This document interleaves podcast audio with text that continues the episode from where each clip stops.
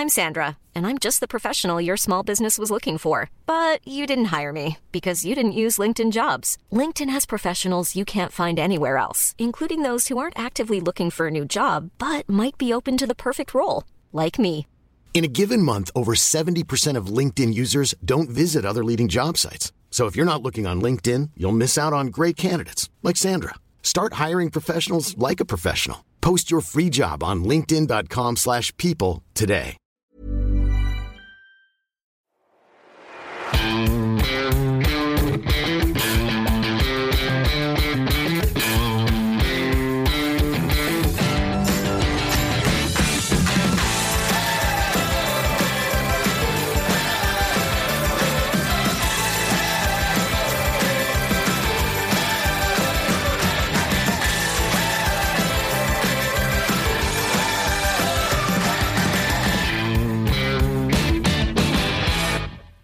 Moin Moin und herzlich willkommen zu Folge 66 des Finanzrocker Podcasts. Mein Name ist Daniel Kort und ich freue mich, dass du mir auch heute wieder zuhörst. Ich habe heute im bisher längsten Finanzrocker-Interview Christian Weröhl. Er ist Buchautor, betreibt die Plattform Dividendenadel, ist sehr, sehr lange an der Börse schon aktiv und äh, wir sprechen über ein buntes Potpourri an Themen. Es fängt an mit der Börse im Allgemeinen. Wir sprechen über Dividendenaktien, wir sprechen über Zertifikate, wir sprechen über finanzielle Bildung in Deutschland und noch ganz viel mehr. Und ich glaube, da ist für jeden ein Teil dabei und äh, gerade auch das Word Shuffle finde ich am Ende sehr interessant. Präsentiert wird hier diese Folge vom Finanzrocker Backstage Pass, das ist mein Newsletter knapp 2000 Leute haben ihn abonniert und bekommen alle zwei Wochen einen ziemlich langen Newsletter, der einen Wochenüberblick über den äh, Blog und meine Erlebnisse beinhaltet, aber auch jedes Mal ein aktuelles Fokusthema. Und ähm, vielleicht hast du ja Interesse, diesen zu abonnieren. Du bekommst dann auch noch ein 66-seitiges E-Book dazu. Und es würde mich freuen, wenn du dran bleibst. So, und wir gehen jetzt gleich zum Interview. Die Bewertungen kommen ab sofort immer am Ende des Podcasts. Auf geht's. Herzlich willkommen zu einem neuen Finanzrocker-Interview. Auf meinen heutigen Gast freue ich mich ganz besonders, weil mir sein Ansatz sehr gut gefällt und ich auch gern mehr über diesen Ansatz erfahren möchte. Zu Gast habe ich heute Christian W. Röhl. Er ist Buchautor, Investor, Unternehmer und Gründer von Dividendenadel. Und was dahinter steckt, das erklärt er uns mit Sicherheit gleich selbst. Zunächst aber herzlich willkommen im Finanzrocker-Podcast, Christian. Bist du bereit für deine Podcast-Premiere? Ja, es ist wirklich meine Podcast-Premiere. Ich mache das zum ersten Mal. Börsenradio hatte ich schon des Öfteren, Fernsehen sowieso, aber ich habe wirklich noch nie einen Podcast gemacht. Freue mich total, äh, das zu machen und freue mich auch total, dass ich es bei dir machen darf. Das freut mich auch und ich denke, wir haben uns eine Menge zu erzählen über äh, das Thema Aktienbörse, und natürlich Dividenden. Bevor wir ins Thema reingehen, vielleicht magst du dich noch mal kurz vorstellen. Ich habe dich ja schon ein bisschen angeteasert, aber ich glaube, da hast du noch ein bisschen mehr zu erzählen. Naja, wir wollen ja nicht den ganzen Podcast mit mir füllen, sondern ein bisschen Inhalt. Ähm, ja, vielleicht ein bisschen mehr über meine Person. Ich bin äh, 40, verheiratet, lebe seit vier Jahren mit meiner Frau in Berlin, ähm, bin momentan freudiger Erwartung. Äh, meine Frau ist in der 39. Woche. Wir freuen uns auf unseren Sohn.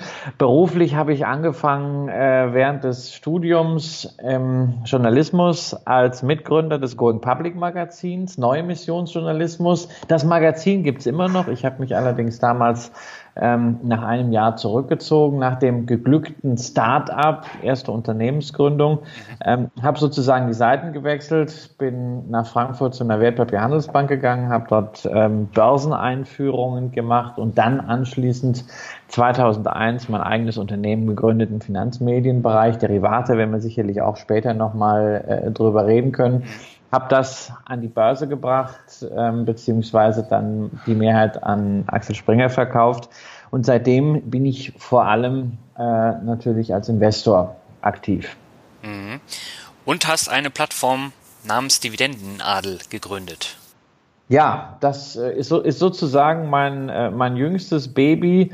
Ähm, da bin ich irgendwie so hineingeschlittert. Ja, ähm, dieses Thema Dividende kam bei mir und bei meinem langjährigen Partner Werner Heusinger 2007 auf, ähm, nachdem wir halt das Unternehmen äh, teilweise verkauft hatten, erstmals in der Situation waren, wirklich selber einen signifikanten Geldbetrag anlegen zu können, aber auch anlegen zu müssen, weil das Unternehmen war ja nicht mehr da. Da hatten wir bisher unser, äh, unser Geld natürlich äh, vor allem verdient. Jetzt muss natürlich auch der Erlös davon dann arbeiten. Wir haben uns einiges angeschaut. Ähm, Immobilien sind wir nicht ganz so die Typen für, zumindest nicht so wie man das so hochskaliert macht. Wir haben uns den Bereich geschlossener Fonds und Sachwerte angeschaut, sehr wertvolle Erfahrungen mit Solaranlagen gesammelt, ähm, die am Ende darauf hinauskamen, dass wir gesagt haben, geschlossener Fonds, das ist ja sehr, sehr nah am Raubrittertum. Wir haben das folglich selbst aufgebaut, aber im Wesentlichen wollten wir natürlich schon auch auf liquide Anlagen gehen und haben uns dann, obwohl wir ja eigentlich eher damals aus der spekulativen Ecke äh, gekommen sind, aus der Derivate-Ecke, Werner auch als, als technischer Analyst, ähm, mit dem Ertragscharakter von Dividenden beschäftigt, haben also angefangen 2007, 2008 ein Dividendenportfolio für uns privat aufzubauen. Das ist natürlich äh, 2008 gleich mal so das Stahlbad gewesen. Ne? Macht ja. total Spaß. Also das Geld, was du sicher so mal für die Zukunft zurücklegen und wegpacken willst, wird jeden Monat zehn Prozent weniger wert. Ähm, war natürlich rückblickend keine schlechte Phase, das aufzubauen, haben wir sicherlich auch sehr, sehr viel gelernt über eigene Risikotragfähigkeit, wenn man gleich zum Anfang einer solchen Geschichte ähm, so eine Extrementwicklung hat. Ähm, das hat sich dann so bei Freunden auch rumgesprochen, dass wir so mit Dividenden was machen. Ich bin seit äh, über zehn Jahren auch Dozent an der ähm, Fachhochschule für Ökonomie und Management, FOM-Hochschule, größte private Hochschule in Deutschland, ich glaube 30.000 Studenten. Und irgendwann kamen die an mit äh, einer Kooperation mit der DSW, mit der Schutzvereinigung für Wertpapierbesitz und es sollte etwas über Dividenden gemacht werden. Das war 2010 eine Dividendenstudie. Dann hieß es, ach Röhl, du machst das doch sowieso privat, kannst du nicht die Studie machen. So, dann war diese DSW-Dividendenstudie geboren und das war auf der ersten Pressekonferenz damals in Frankfurt waren wir, glaube ich, mehr Leute auf dem Podium als äh, unten in der Presse saßen. Das hat wirklich keine Sau interessiert. Ähm, wir haben das trotzdem jedes Jahr einfach auch aus, aus wissenschaftlichem Interesse und weil es mir auch Spaß gemacht hat, Themen, die ich selber investiere, mal ein bisschen anders auch aufzubereiten und in die Öffentlichkeit zu tragen. Ähm, wir haben das weiter durchgezogen. Allmählich wurde das Interesse mehr und dann waren wir 2015 sogar in der Mittagsausgabe der, der Tagesschau mit der äh, Pressekonferenz. Und dann kamen natürlich Anfragen, habe ich gedacht, Mensch, also ja, irgendwie habe ich jetzt Bock, das Ganze mal in einem Buch zusammenzufassen, was wir da so machen, was wir uns dazu überlegt haben, wie so der strategische Gesamtentwurf ist, haben das äh, Buch dann rausgegeben, im Finanzbuchverlag, cool bleiben und Dividenden kassieren, kam Anfang 2016. Ja, und dann hast du da plötzlich ein Buch, aber ein Buch ist ja ein statisches Medium. Das wird ja nicht aktueller. Ähm, auch wenn man langfristig strategisch investiert, es gibt einfach ein paar Themen, die man updaten muss. Dann haben wir gesagt, okay, dann machen wir einfach eine Website dazu. Und weil wir beide, sowohl Werner als auch ich, sehr stark beeinflusst sind von äh, den Vereinigten Staaten, ich selber dieses Land wirklich vor allem von der Landschaft, der ganzen Infrastruktur, allem, was es dort zu sehen gibt, vom Essen her auch äh, und natürlich von den Aktien sehr, sehr liebe. Ähm, ja, kam halt dieses Thema Dividend Aristocrats und wir haben gedacht, hey, wir bringen das einfach nach Deutschland auch als Name und haben es dann Dividendenadel genannt. Mhm. Und es wird immer erfolgreicher, das merkt man auch im Netz. Also Dividendenadel taucht immer mehr auf, vor allen Dingen auch bei Facebook. Da bist du ja auch sehr umtriebig jetzt in äh, diversen Gruppen. Und äh, du bist auch sehr, sehr anerkannter als Experte. Ne? Das hat sich ja alles so über die Jahre dann entwickelt und jetzt hast du einen Status als Bestseller-Autor und ähm, dann eben noch mit einem Blog, der stetig wächst.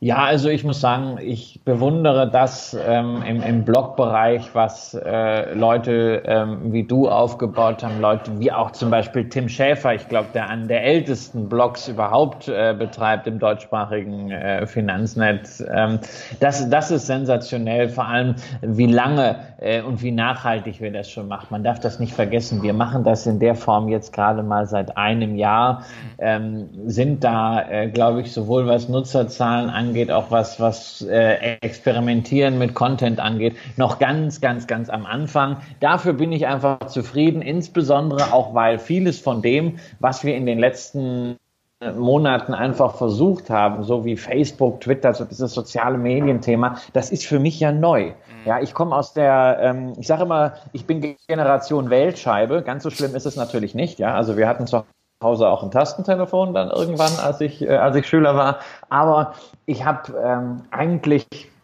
entweder vorher im Medienbereich Print gemacht oder E-Mail-Newsletter oder PDFs. Und ähm, für mich ist das eine völlig neue Welt, die ich sehr, sehr faszinierend finde, ähm, die ich spannend finde. Aber ich sammle dort einfach erstmal Erfahrungen äh, und bin weit hinter dem zurück mit Dividendenadel, äh, was du machst, was der Finanzvisier macht äh, oder was Tim macht. Mhm. Ja, aber man braucht da natürlich auch ein bisschen Zeit, um dann auch wirklich reinzukommen. Ich habe ja auch bei Null angefangen und äh, irgendwann kommt ja der Peak, wo sich das alles selbstständig macht. Und da muss man dann auch manchmal einen langen Atem haben. Aber ich glaube, bei dem Content, den du dann auch rüberbringst, jetzt in den Blogartikeln auch, das ist ja schon sehr in die Tiefe und auch sehr, sehr fundiert.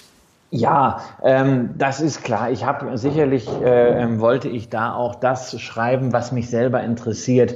Ähm, ich, ich wollte nicht ein, ich wollte nicht einen Börsenbrief oder einen Tippdienst machen. Also, weil äh, das richtet sich ja schon an mündige Anleger und denen muss man nicht sagen, hey, du musst jetzt heute unbedingt in Aktie XY investieren, weil da geht die Luzi ab, sondern erstmal ist heute und unbedingt sind sowieso schon immer ganz, ganz schlechte ähm, Vokabeln, wenn es um Anlagetipps, Anlageempfehlungen oder allgemein äh, Investmententscheidungen geht. Das hat alles dann immer so einen Druck. Und zum anderen, äh, ich möchte das nicht so absolut sehen, sondern man kann gewisse Vorschläge unterbreiten. Ich sehe das Ganze so ein bisschen so äh, als Mischung aus äh, Bleistift und Textmarker. Ja, also der spitze Bleistift, mit dem wir nachrechnen und der Textmarker, mit dem wir vielleicht gewisse Dinge highlighten können, äh, weil es gibt halt wahnsinnig viele Aktien, es gibt wahnsinnig viele Themen und ja, ich schreibe halt über die Themen, die mich halt selber gerade als Investor ähm, bewegen. Ihr habt ja auch Dividendenadel-Profile ins Leben gerufen.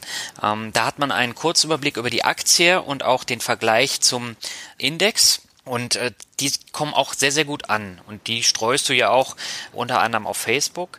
Vielleicht magst du ganz kurz nochmal sagen, was ist denn eine Dividendenadel-Aktie? Vielleicht äh, magst du die Kriterien da nochmal kurz vorstellen.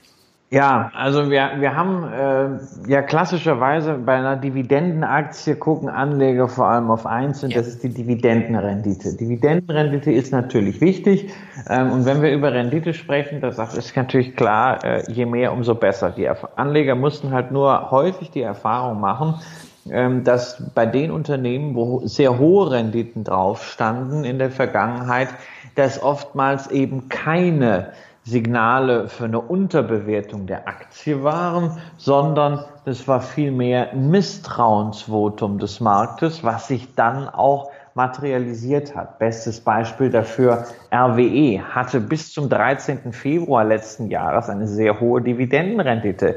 Dann haben die nämlich gesagt, nö, wir zahlen keine Dividende. Und jeder, der darauf spekuliert hat, ist zunächst mal leer ausgegangen und hatte eine Aktie, die deutlich im Minus lag. Insofern haben wir dieses Konzept Dividendenstrategie viel breiter angelegt, ähm, komplett fußend auf dem, was wir selber als Investoren, als Prinzipien entwickelt haben, was wir auch mit den DSW-Studien in den letzten Jahren immer rausgetragen haben. Vier wesentliche Faktoren. Äh, erster Faktor Kontinuität, sprich, wie hat das Unternehmen in der Vergangenheit gezahlt. Das ist so ein bisschen das Prinzip Schufa. Ne? Ähm, ja, man, man kennt das aus dem privaten Leben. Einer, der seine Verbindlichkeiten in der Vergangenheit gut bedient hat, wird das mit hoher Wahrscheinlichkeit auch in Zukunft tun. Ähm, wer in der Vergangenheit ein unsicherer Kantonist war, den will man auch jetzt nicht unbedingt irgendwie eine Geschäftsbeziehung haben. Das ist hier das Gleiche. Also wir gucken uns an, haben die Unternehmen konstant gezahlt? Das ist für, was wir sehen wollen, sind zehn Jahre ohne Dividendenkürzung als Basiskriterium. Das zweite Kriterium ist, kann Unternehmen sich die Dividende, die es zahlt, überhaupt leisten? Ne? Beispiel RWE. Ähm, das war ja nicht aus heiterem Himmel, dass letztes Jahr eine Kürzung kam, sondern das Geschäft lief schon Jahre wahnsinnig schlecht. Nicht nur äh, wegen des Atomausstiegs, sondern auch aus strukturellen Defiziten heraus. Das war ein Desaster mit Ansage. Folglich schauen wir da drauf, wie ist das Verhältnis zwischen Gewinn auf der einen Seite und Dividende auf der anderen Seite, weil die Dividende muss ja erwirtschaftet werden. Ausschüttungsquote ist das Verhältnis. Da wollen wir sehen, nicht zu viel und nicht zu wenig. Die DSW fordert immer in den Hauptversammlungen 50 Prozent. Das ist natürlich sehr apodiktisch. Wir sagen 25 bis 75 Prozent ist der Zielkorridor. Drittes Kriterium, ganz klar, wir wollen Rendite sehen. Wichtig ist aber vor allem, dass die Rendite nicht so gering ist, um Alibi-Dividenden auszuschließen, so wie man das früher mal bei SolarWorld zum Beispiel gesehen hat, wie man es jetzt auch bei einigen äh, amerikanischen Unternehmen sieht, wie zum Beispiel Nadenzplay, ein wundervolles Unternehmen, aber mit einer Rendite von 0,6 eigentlich kein Dividendenwert. Wir sagen also ein Prozent muss mindestens draufstehen und dann als viertes Kriterium das Wachstum. Ähm, das ist der große Vorteil ja auch von Dividendeneinnahmen, gerade im Vergleich zur Miete. Sie können wesentlich dynamischer steigen. Äh, Anstiege sind nicht äh, in irgendeiner Form reguliert. Und der große Vorteil auch natürlich, wenn das Wachstum ordentlich ist, wird auch aus einer bescheidenen Dividendenrendite, die vielleicht heute bei zwei Prozent liegt, aus Sicht des Langfristanlegers über fünf Jahre vielleicht schon vier Prozent. Und auf der Basis dieser Kriterien habt ihr ja dann diese Dividendenadelprofile ausgewählt und da kenne ich auf einen Blick, ob diese Aktie jetzt ähm, geeignet ist für mein Dividendenadelprofil oder nicht. Was war da der Hintergrund, dass du gesagt hast, ich mache jetzt diese Profile für diverse Aktien? Also da, da muss ich einfach sagen, das ist mir äh, gekommen durch diese ähm, Gruppe, die Dividendenstrategie. Ähm, und ich kann das also wirklich jedem, der bei Facebook ist, nur empf empfehlen, in diese Gruppe zu gehen. Ähm, ich fühle mich sehr geehrt, dass ich da auch so, so viel mitmachen kann. Ähm, die ist gegründet worden von dem äh, Jonathan Neuschler äh, und dem Christopher Altwein, die ebenfalls ein Dividendenbuch ähm, geschrieben haben, was einen sehr schönen Einstieg äh, bietet.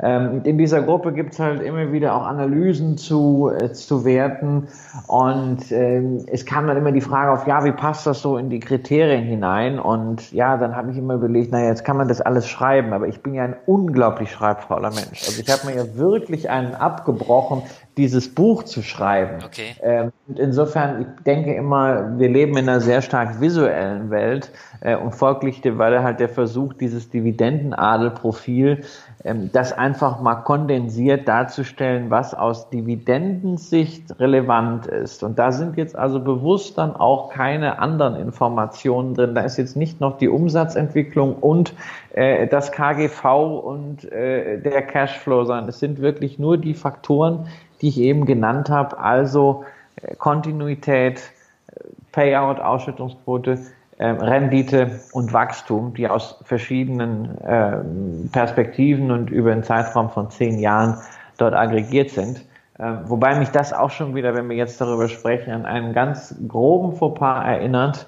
Ähm, seit Ewigkeiten will ich diese Basics des Dividendenadelprofils noch mal in so einer Legende zusammenfassen. Muss ich mir unbedingt aufschreiben. Habe ich immer noch nicht gemacht, weil immer wieder Fragen dazu kommen. Mhm. Ähm, ich schaue gerade parallel ähm, bei dir auf der Seite. Diese äh, Profile finde ich aber immer nur in den einzelnen Artikeln. Ne? Das gibt also keine Übersicht, wo ich dann mal gucken kann, wo finde ich äh, zum Beispiel für Coca-Cola jetzt so, so eine Grafik. Nein, nein, also ich, ich äh, ähm, bin mit dem, mit dem Dividenden-Block sicher kein Datenanbieter. Ich meine, das siehst, das siehst du auch, wie das Gesamte aufgemacht ist. Wenn wir eine Grafik haben, ist das immer irgendwie ein Bild und das Bild wird aus unserer Datenbank erstellt. Und äh, wenn es eine Tabelle ist, ist es ein PDF. mhm. äh, was, was man runterladen kann, weil das kommt auch aus der Datenbank. Das hat einfach damit zu tun, dass ich äh, von Technologie jenseits äh, des iPhones und jenseits von Microsoft Excel und Bloomberg schlichtweg keine Ahnung habe. Ich habe ähm, auf jeden Fall äh, riesiges Interesse an Technologie, es zu bedienen, aber solche Web-Themen, das machen wir komplett selber. Wir haben ja nicht irgendwie da jetzt noch irgendjemanden dran sitzen. Mhm. Ähm, das geht bei so einem Projekt auch nicht. Und es ist wirklich, es kommt direkt aus dem, was wir selber für unseren, äh, für unsere Investments brauchen was wir auch für die Beratung von äh, Institutionellen nutzen. Und deshalb ist es sicherlich, was Usability angeht, da bitte ich auch jeden, der auf die Seite geht, einfach um Verständnis. Wir haben auch noch kein Sponsoring auf der, auf der Seite und so. Da werden wir vielleicht mal irgendwann was machen, aber das sind momentan halt irgendwo Lösungen gefrickelt. Deshalb auch, also mir fehlt schlichtweg eine, die Kenne, das Know-how, um jetzt irgendwie so eine Möglichkeit zu bieten, einfach nur die Profile, die da sind, irgendwie zu storen. Mhm. Ja, es haben schon viele Leute ein paar gute Ideen da gehabt. Da wird auch irgendwie was kommen. Momentan ist es halt so, dass wir das mit Artikeln machen oder halt in der Gruppe ähm, gibt auch einen Thread, ähm, der mittlerweile, glaube ich, 1400 ähm, Beiträge hat. Mhm wo wir diese Profile ähm, gemeinsam mit Anlegern diskutieren. Mhm. Ähm, das ist spannend. Also wenn man dann ein spezielles Profil haben will, einfach in diesen Thread posten und ich lade das meistens dann innerhalb von zwei, drei Tagen hoch und dann kann man dann weiter diskutieren. Ja, wie du schon gesagt hast, diese äh, Dividendenstrategiegruppe bei Facebook, die habe ich auch in dem Artikel zu deinem Buch äh, verlinkt. Die finde ich auch absolut großartig und da kann man sehr viel Wissen rausziehen. Man kann sich austauschen und auch von den Erfahrungen von anderen profitieren und ich finde das immer super. Also ich glaube, das ist die einzige Facebook-Gruppe, wo ich wirklich gern drin bin, die, die mich nicht nervt. Ja, es gibt, es gibt auch, es gibt auch ein paar andere Gruppen. Ähm, was, was an dieser Gruppe halt wirklich toll ist, es ist sehr, sehr stark der Langfristfokus. Es geht sehr stark auf das Unternehmen ein, eben auch äh, die Dividende als Kondensat der Unternehmensqualität. Ähm, während natürlich in, in vielen anderen Aktiengruppen schon eher auch das spekulative Trading äh, im Vordergrund steht. Und äh, ich habe natürlich ähm, eigentlich, was Aktien äh, angeht, eine äh, Gemeinsamkeit äh, mit Warren Buffett und das ist der Anlagehorizont. Er hat ja mal gesagt, bevorzugter Anlagehorizont ist ewig oder bevorzugte Haltedauer. Das ist natürlich äh, bei mir auch so. Das ist auch bei den äh, meisten in dieser Dividendengruppe so, dass man sagt, ja, es ist natürlich toll, wenn ich, wenn ich dann schnelle Gewinne mitnehmen kann, aber schnelle Gewinne kommen meistens auch dadurch zustande, ähm, dass vielleicht die Dividendenperspektive sich verbessert hat. Ich also auf mein eingesetztes Kapital mehr Dividenden zukünftig kriege und dann würde ich ja einfach mit einem Verkauf mir eine schöne Cashflow äh, Gelegenheit wegnehmen lassen. Folglich bleiben wir doch einfach engagiert. Da ist in anderen Gruppen sicherlich eine stärkere Fokussierung auf das Einsteigen und Aussteigen, wobei ich ja immer wieder der Meinung bin, die auch von zahlreichen Studien ja bestätigt wird, ähm, das Wichtige ist, dass man engagiert ist und wie man engagiert ist am Aktienmarkt. Ähm, je länger man dabei ist, umso unwichtiger ist der Faktor Timing. Ist äh, Dividendenadel für dich denn nur ein Hobby oder soll es irgendwann mehr werden, mit dem man auch Geld verdient? Also ich sage mal so, wenn jemand kommt und sagt, er möchte jetzt irgendwo was, was sponsern, da, äh, da bin ich sicherlich der Letzte, der Nein sagt. Ich meine, wir haben, wir nutzen natürlich das, was wir in, in Dividendenadel machen, das nutzen wir für die Beratung vom einen oder anderen institutionellen Anleger, Family Office, kleine Regionalbanken. Ähm, wir machen da auch natürlich ähm, für institutionelle nochmal spezielle Extrakte aus der Datenbank. Ähm, insofern ist Dividendenadel für dieses, ich nenne es mal B2B-Geschäft, ähm, so eine Art Showcase. Ja, genauso, wenn ich Veranstaltungen mache, mache ich das natürlich auch nicht umsonst. Aber der Vorteil ist natürlich schon, ähm, dadurch, dass der Hauptfokus bei uns ähm, das Investieren ist, dass wir nicht unter dem Druck sind, das jetzt schnell und mit Gewalt monetarisieren zu müssen. Mhm. Okay, aber das heißt, momentan ist es mehr oder weniger äh, nettes Beiwerk zum Tagesgeschäft, aber noch nicht viel mehr. Richtig, richtig. Ja, und ob es das wird, das, ähm, das wird man sehen. Also wie gesagt, es ist auch äh, ähm, für mich ein Lernprojekt, was überhaupt Mechanismen aus äh, in diesem ganzen Social Media Bereich angeht. Ähm, wie funktioniert das? Und wenn ich sehe, also wir machen das jetzt seit etwas weniger als einem Jahr in der Öffentlichkeit mit Dividendenadel, auch mit Facebook und Twitter so. Und was ich in dieser Zeit äh, einfach gelernt habe über die Funktionsweise von sozialen Medien, ähm, das ist gigantisch. Und dazu kommt, dass es mir sehr, sehr viel Spaß macht. Mhm.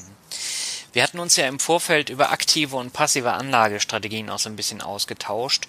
Und dabei hast du mir geschrieben, dass du dich gar nicht so als aktiven Anleger siehst, auch wenn du in Einzelaktien investierst. Ähm, warum siehst du dich nicht als aktiven Anleger?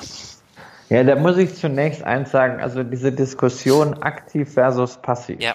die ist mir ja, die ist mir ja extrem vertraut. Ja, ich habe diese Diskussion selber geführt 2001, 2003 in zwei Büchern, die ich geschrieben hatte, vorrangig über Indexzertifikate und über Indexinvestments. Ich habe 2006 dann noch so einen Index-Investment Guide mit herausgegeben. Das ist jetzt kein besonders tolles Buch, muss man sich nochmal die Amazon-Rezensionen angucken. Ähm, die stimmen alle. Es ist wirklich ein schlechtes Buch, aber man, man macht nicht nur Sachen, auf die man stolz ist, ja, selbst als Herausgeber. Ja. Ähm, also dieses Indexing-Thema ist mir sehr, sehr vertraut. Ähm, daher bezweifle ich aber, äh, ich, dass es überhaupt passives Investieren im klassischen Sinne gibt weil schon die Frage, für welchen Index entscheide ich mich, für welches Indexmodell, ist ja wieder eine aktive Entscheidung. Also wenn man das gerade beim S&P 500 nimmt, ich kann mir den klassischen S&P 500 nehmen, der ja kapitalisierungsgewichtet ist, oder ich kann mir den Equal Weight nehmen. Wenn ich die ähm, wo alle Aktien halt gleichgewichtet sind mit 0,2 Prozent. Wenn ich das gegeneinander halte für die äh, letzten 10, 15 Jahre, also über lange Zeiträume, habe ich alleine durch diese aktive Entscheidung, welchen Index ich nehme, ähm, einen unheimlichen Renditevorsprung äh, von pro Jahr etwa zweieinhalb Prozent im Total Return wenn ich den gleichgewichteten Index genommen habe. Also insofern muss ich sagen, ja, dieses Thema aktiv versus passiv ist sicherlich schön, um auf gewisse Missstände aufmerksam zu machen. Ähm, aber man muss daraus keinen Glaubenskrieg machen. Ich glaube, die Trennlinie ist auch nicht aktiv versus passiv oder wo hört der Index auf und wo fängt das äh, ähm, Diskretionäre an, sondern die Trennlinie ist, handle ich systematisch oder agiere ich diskretionär. Ja, diskretionär aktiv heißt für mich, ich habe irgendwie vielleicht eine Vorgabe, aber meistens eher doch das Bauchgefühl, dass ich sage, Mensch, also jetzt müsste ich, jetzt geht's gerade da ab. Jetzt hier Trump, ja, Markt läuft gerade ein bisschen zu gut. Ich muss jetzt mal short gehen. Ja, kann gut gehen, kann auch nichts gehen. Kann mir überlegen, ja, also Trump will in Energie, also kaufe ich jetzt mal Kohlewerte. Und übermorgen denke ich mir, na, vielleicht Trump will jetzt doch das Gesundheitssystem umbauen, also haue ich jetzt mal alles, was mit Healthcare zu tun hat, raus. Das ist für mich dieses Diskretionäre. Es gibt Leute, die sind in diesem Bereich wahnsinnig erfolgreich. Ähm, das Problem ist aber, wenn ich mir aktiv gemanagte Fonds anschaue und sie mit simplen Strategien vergleiche, nämlich Indizes, die streng systematisch agieren, ähm, dann ist das äh, zumeist deutlich schlechter, außer in speziellen Nischen. Was ist dann für mich das Gegenstück zum Diskretionären? Eben das äh, ähm, Systematische, dass ich eine ganz klare äh, Strategie mir definiere, wann kaufe ich, wann verkaufe ich, wie überprüfe ich und wie rebalance ich. Und eine solche Strategie kann ich, wie das ja vor allem auch deine Leser machen, auch ermutigt und deine Hörer ermutigt durch deine äh, Medienarbeit. Ähm, das kann ich mit ETFs natürlich sehr, sehr gut umsetzen, mit drei oder vier oder fünf Bausteinen. Ich kann es aber genauso gut mit Einzelaktien umsetzen, sollte dann natürlich, das ist die Einschränkung, entsprechend mehr Aktien haben, weil ich kann mit vier ETFs ein riesig diversifiziertes Portfolio haben, aber nicht mit vier Einzelaktien. Also da braucht man dann schon auch ein bisschen mehr Geld, um da ein Einzelaktiendepot ein bisschen weiter zu diversifizieren. Ähm, das sollte man dann halt immer im Hinterkopf ja. behalten. Ja, also wenn man, wenn man sagt, äh, ähm, man braucht 20 Werte oder zumindest wenn man auf Deutschland geht, man braucht in Deutschland 10, sollte aber eigentlich 10 internationale dann auch noch da drumherum packen. Also dann sind wir dabei 20.000 Euro, weil ähm, unterhalb von 1.000 Euro je Einzelorder wird es dann mit den Gebühren, soweit ich den Markt überblicken kann, äh, auch ein bisschen unverhältnismäßig. Ja. Die Dividendenstrategie lässt sich natürlich auch über ETFs abbilden. Die sind dann nicht besonders groß, das heißt, man hat da Dividendenaristokraten, da sind dann mal 100 drin. Es gibt dann aber auch welche, die sind dann ein bisschen, ähm, da sind dann 50 drin oder noch weniger. Das heißt, es ist nicht so breit diversifiziert. Würdest du sagen, dass es sinnvoll ist, eine Dividendenstrategie über ETFs abzubilden?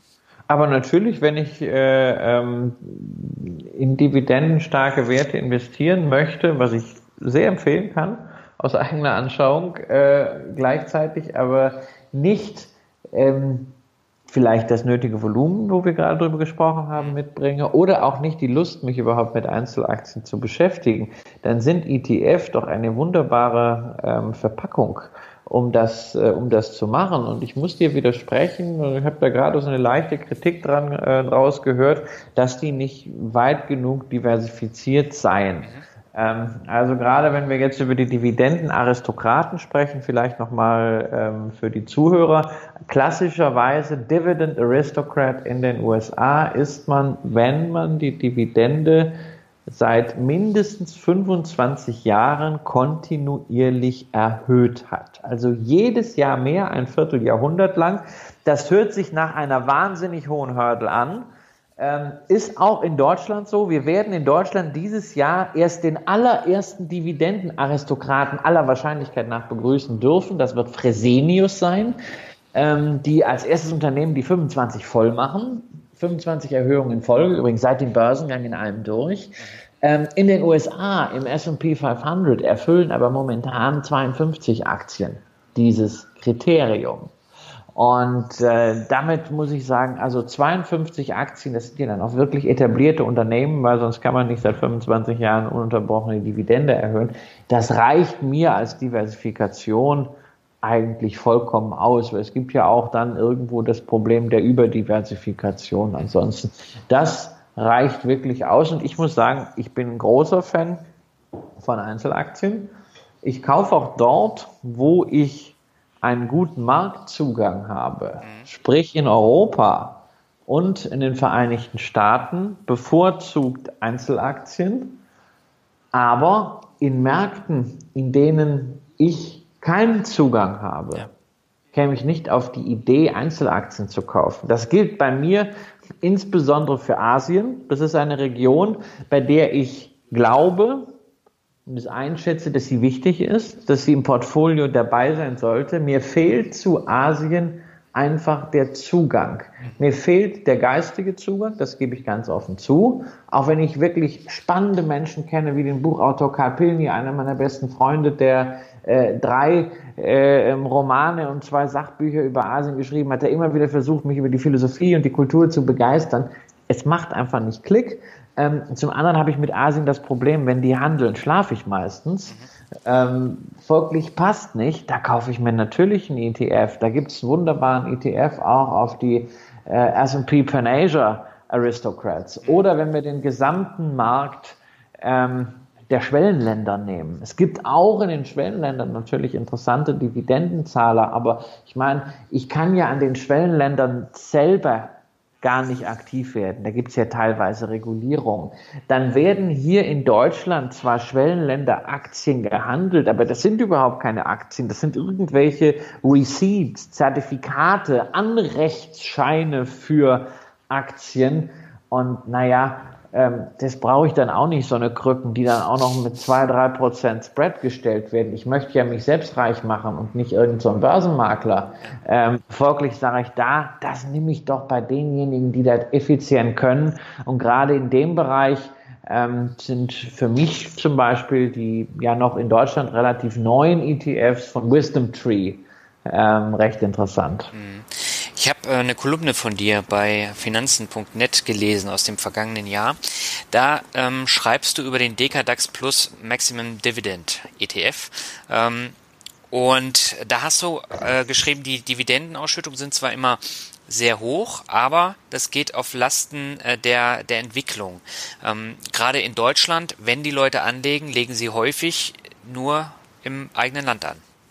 Ja, ja, das ist, ein, das ist ein ganz, ganz großes Problem. Ist aber natürlich verständlich, der Home Bias. Ne? Ja. Ähm, man, kennt, man kennt die Unternehmen, ähm, man kennt auch vor allem den Rechtsraum, man hat dazu irgendwie Vertrauen und dann ist es natürlich die eigene Währung. Dieser Home Bias ist etwas, was ich gut nachvollziehen kann, was mir trotzdem sehr, sehr schwer im Magen liegt, weil man damit sich sehr viele Chancen ähm, vergibt. Äh, das sind insbesondere ähm, Währungschancen natürlich zuletzt gewesen, äh, wenn man Richtung äh, USA schaut.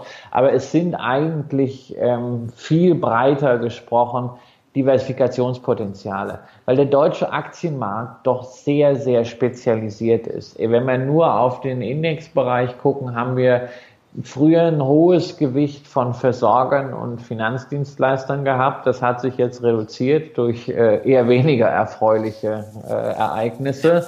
Ähm, wir haben dann im Gesamtmarkt natürlich entsprechend der deutschen Wirtschaftsstruktur sehr viele Spezialmaschinenbauer und wenn man auf die kleineren Werte runtergeht, auch sehr viele kleine Softwarehäuser, Systemhäuser, IT-Dienstleister.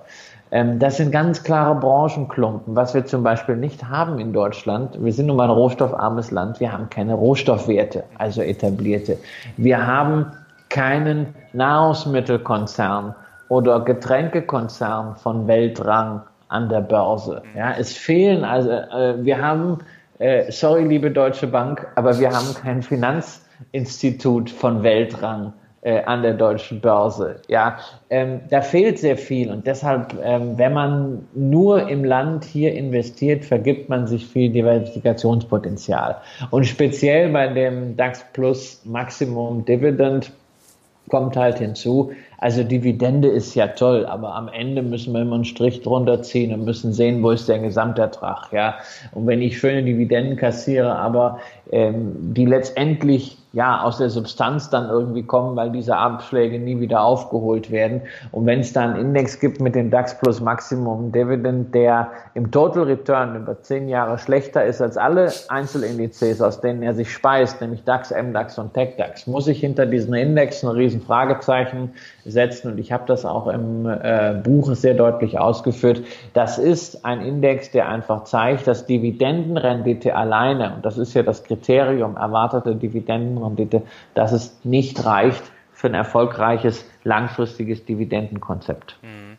Jetzt ist mir gerade da nochmal eine, eine Frage in den Sinn geschossen. Gerade das Thema Medien spielt ja auch eine sehr große Rolle. Und in den Medien habe ich in den letzten Wochen immer wieder gelesen, die deutschen Unternehmen äh, zahlen so viel Dividende wie noch nie und das wird immer mehr. Aber auf die amerikanischen oder andere Schweizer, französische Unternehmen wird darauf gar nicht eingegangen. Ja, ja, ja, da muss, da muss, man, wirklich, da muss man wirklich kämpfen. Ne? Also ich hatte äh, heute Morgen auch wieder eine ähm, Journalistenanfrage, die von mir dann zahlen wollten, wie, wie, äh, wie viele Milliarden werden denn deutsche Unternehmen dieses Jahr ausschütten. Ähm, und da geht's eigentlich auch immer nur um die 30 DAX-Unternehmen. Ne? Also ja. wenn die, wenn hinter den, wenn da schon mal ein Haken dahinter ist, dass wir über 31,7 Milliarden dieses Jahr sprechen, das wird ein Rekord, erstmals mehr als 30 Milliarden Euro, die aus dem DAX fließen. Also ich bin mit Schätzungen immer vorsichtig, aber das würde ich mal als relativ gesichert sehen, weil da sind wir doch sehr deutlich drüber und die Ergebnisse waren ja jetzt nicht so schlecht im äh, Q3 schon, das war absehbar. Also es wird, wird ein weiteres Rekordjahr, aber ich muss ehrlich zugeben, die Aufmerksamkeit für ausländische Unternehmen hier zu bekommen, in Deutschland auch von Medien, ähm, das ist wirklich schwierig. Mhm. Ähm, das ist ein, ist ein ganz, ganz langsamer Prozess den ich aber unbedingt vorantreiben möchte. Ähm, deshalb gibt es zum Beispiel auch einen Dividendenadel Schweiz, einen Dividendenadel Skandinavien, einen Dividendenadel Großbritannien und es wird auch wieder einen Dividendenadel Asien geben, nachdem ich den von der Website genommen hatte, ähm, weil es eigentlich irgendwie Zugriffszahlen hatte, die, glaube ich, irgendwie knapp über dem Impressum und äh, noch, noch hinterm Disclaimer waren. Okay. Und, äh, aber kaum war es weg, kamen die Leute und fragten, hey, was ist mit Asien? Jetzt werden wir Asien auch wieder draufpacken.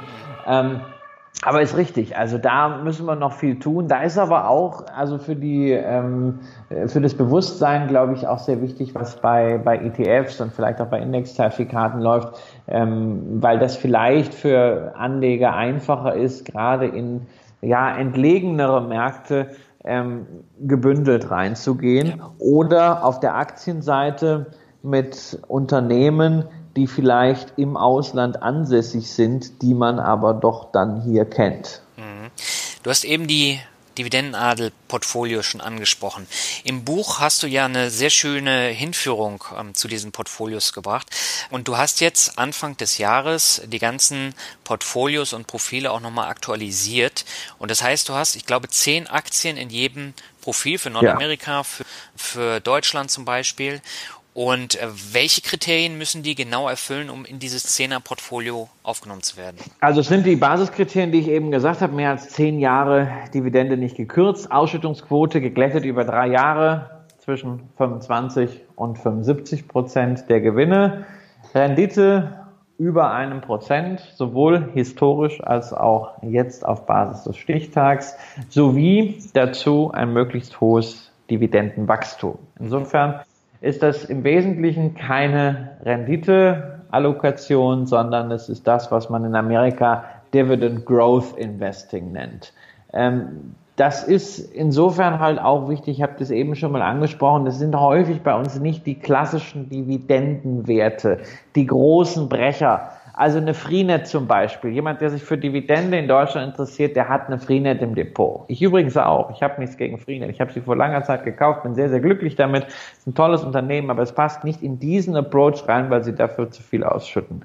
Ähm, und es gibt, es, es gibt Unternehmen, die funktionieren sehr gut mit einer äh, hohen Ausschüttungsquote. Es sind allerdings nicht allzu viele. Ein anderes Unternehmen, was mit einer Vollausschüttung sogar seit Jahren hervorragend funktioniert, Amadeus Fire, Personalarbeiter, ja, äh, Zeit, äh, Zeitarbeit. Das ist, sind ganz spezielle Geschichten. In der Regel muss die Ausschüttungsquote ähm, deutlich niedriger sein.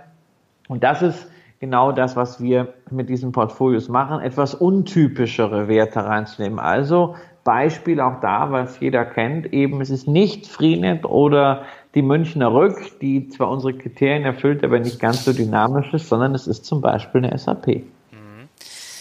SAP hast du jetzt schon gesagt, äh, kennt jeder. Amadeus Fire kann man auch kennen, Freenet kann man auch kennen. Aber da sind für Deutschland jetzt auch zwei Unternehmen drin, beziehungsweise ein Unternehmen, was mir auf Anhieb jetzt auch nicht viel gesagt hat. Das ist Uso Software. Die haben KGV von über 30. Das ist ja ziemlich viel. Und wenn ich mir jetzt die Kennzahlen mal auf einen Blick angucke, dann würde ich sie äh, erstmal nach hinten packen. Aber wenn man sich die Zahlen genauer anguckt und auch die Entwicklung, dann kann man sehen, wie extrem sich das Unternehmen dann auch gesteigert hat. Aber der normale Anleger hat davon noch nie was gehört. Nee, das ist ungefähr so. Wir haben im Buch eine Geschichte drin gehabt, die mir ein bisschen Bauchschmerzen bereitet hat, jetzt zum Jahresanfang. Wir haben in den Portfolios, die wir im Buch vorgestellt haben, eine KPS dabei ähm, äh, in, in der Longlist. Und ähm, ja, diese KPS hat also wirklich im letzten Jahr 170 Prozent gemacht, äh, Performance. So. Ja. Und da, da ist das ist natürlich etwas, was mir wirklich mehr im, im Magen liegt als äh, eine Schaltbau, die 40 Prozent verloren hat, ja. ähm, weil auf, auf Risiko hatte ich, äh, äh, hatte ich hingewiesen. Aber wenn man sowas dabei hat, das nährt dann immer so, äh, ne, weil wir ja alles Menschen sind, es nährt immer so diesen kleinen Giertrieb. Und ähm, ich habe halt immer Angst, wenn, wenn dann Anleger eine solche Performance bei einer solchen Aktie sehen, dass man irgendwie ähm, da sagt, na ja, im Grunde ist das alles schon eine konservative Sache und man darf es nicht bei jeder Aktie erwarten, aber eigentlich sollte jedes Jahr so ein Brecher dabei sein. Nein, 170 Prozent mit einer Aktie. Ähm, das ist im Jahr 2009 relativ wahrscheinlich gewesen, aber da hatte man vorher 50 Prozent verloren ja. äh, oder 40. Äh, ansonsten ist es wirklich, es ist die absolute, absolute Ausnahme. Und wenn man es äh, rechtzeitig gemacht hat, wenn man das Buch rechtzeitig gekauft hat, wenn man ein bisschen was darin äh, gelesen hat und umgesetzt hat, dann soll man sich wirklich freuen. Aber bitte, bitte, bitte so etwas niemals absolut setzen Ähm, aber KPS ist halt auch so ein Beispiel dafür, ähm, wie so etwas laufen kann. Auch das eine eher kleinere Firma, sehr wertorientiert und irgendwann wird sie halt entdeckt. Natürlich äh, ist es nicht alles Spekulation, sondern ähm, da kommt natürlich auch bei KPS äh, inzwischen das Geschäft hinterher. Man kann dann immer drüber schreiten. Momentan ist es, glaube ich, so 23 äh, Millionen EBIT und äh, 680 Millionen Marktbewertung. Ähm, da wird ein Value-Investor wahrscheinlich schlecht schlafen. Kann aber sein, dass es bei Uso eine ähnliche Situation gibt, kann auch sein, dass es nicht gibt. Also ähm, das zu prognostizieren und sagen, hey, lieber Anleger, du musst jetzt Uso kaufen, weil Uso ist die nächste KPS. Das wird ja der klassische Börsenbriefschreiber machen. Das kann ich natürlich nicht sagen, sondern ich kann nur sagen, eine Uso passt als eine von zehn Werten in unsere Allokation, in unsere Kriterien hier ganz schematisch, ohne Bauchgefühl rein. Und sie ist damit eine Position. Deshalb haben wir da am Ende dann auch wieder einen Diversifizierungseffekt, weil eben es ist nicht nur die riesige SAP, sondern es ist auch die kleine USO. Mhm. Der zweite Wert, den ich eben angesprochen habe, ist VIB Vermögen.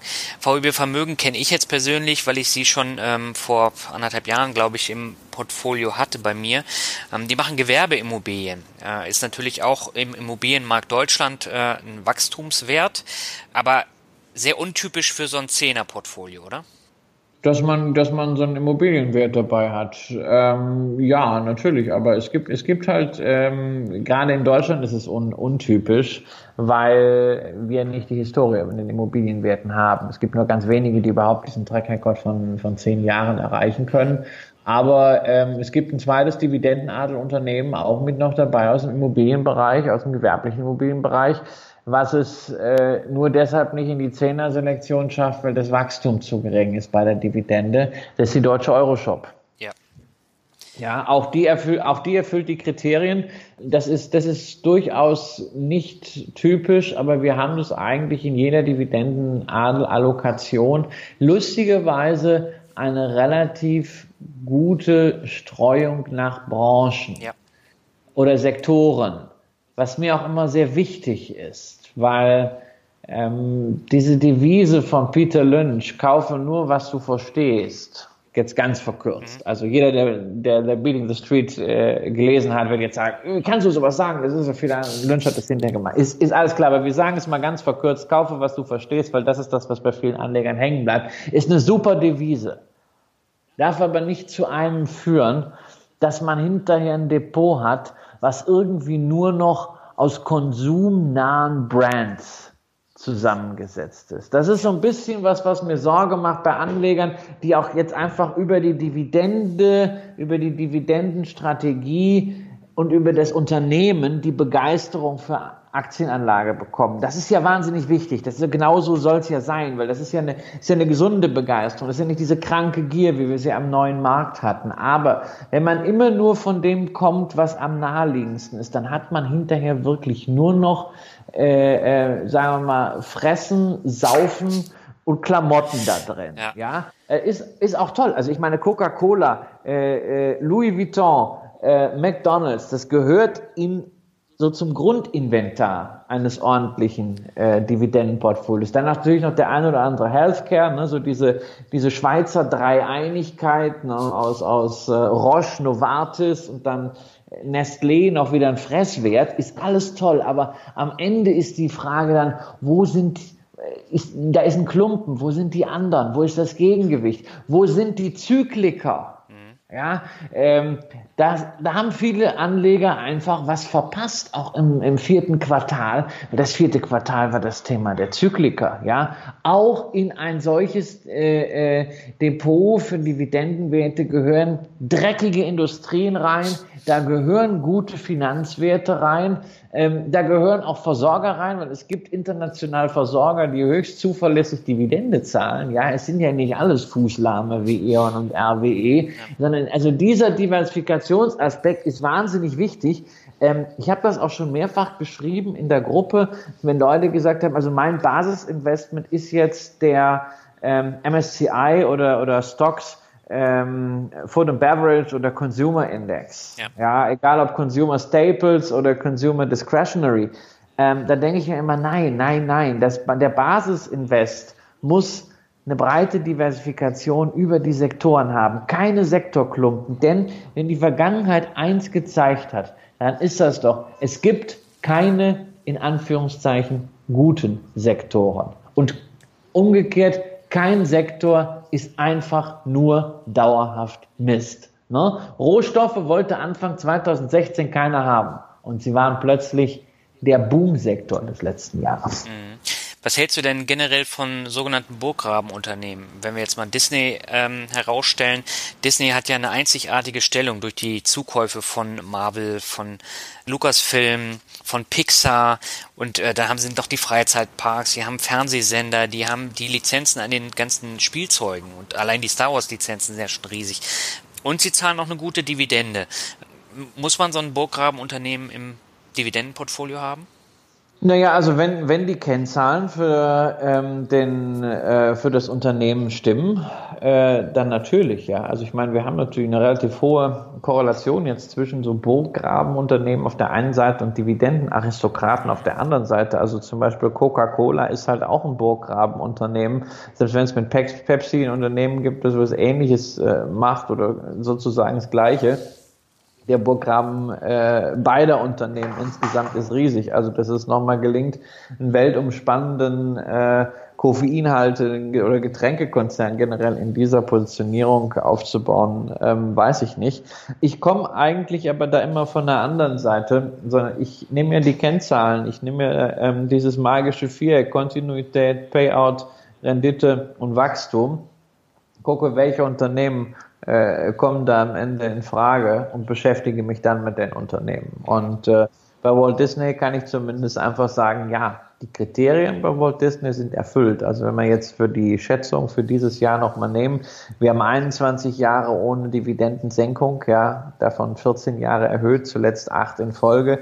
Wir haben eine Ausschüttungsquote, die knapp in unserem Zielkorridor liegt, ja, auf drei Jahre etwa 30 Prozent. Ähm, wir haben eine Rendite, die mit 1,5 Prozent nicht mehr so hoch ist wie noch vor ein paar Monaten. Da konnte man die Aktie ja deutlich günstiger ähm, nochmal abstauben. Ja. Aber sehr schön, wir haben Wachstum hier äh, im zweistelligen Bereich, was natürlich für ein Unternehmen mit dieser Marktposition sensationell ist. Wir reden hier über 16 Prozent Dividendenwachstum in den letzten fünf Jahren. Ähm, das Wachstum wird durchgezogen, in den letzten zehn Jahren schon 16 Prozent. Ja, und man kann eigentlich auch mit der Ausschüttungsquote, die so gering ist, davon ausgehen, ähm, die sollten das Tempo beibehalten können, die nächsten fünf Jahre in der Ausschüttung. Das heißt also, wenn ich fünf Jahre lang jedes Jahr 16 Prozent mehr äh, Dividende bekomme, hat sich innerhalb von fünf Jahren meine Dividende schon mehr als verdoppelt. Mhm. Du hast Coca-Cola jetzt eben angesprochen, McDonald's hast du ja auch schon erwähnt. Ähm, das sind ja Unternehmen, die schon eine sehr, sehr hohe Marktdurchdringung haben und äh, gar nicht mehr so viel wachsen können, weil die ganze Welt trinkt Coca-Cola und äh, ein Großteil davon geht auch zu McDonald's. Ist es denn in diesem Fall sinnvoll, die, die Überschüsse, die das Unternehmen dann erwirtschaftet, als Dividende auszuschütten an die Anleger und so dann auch stetig zu steigern?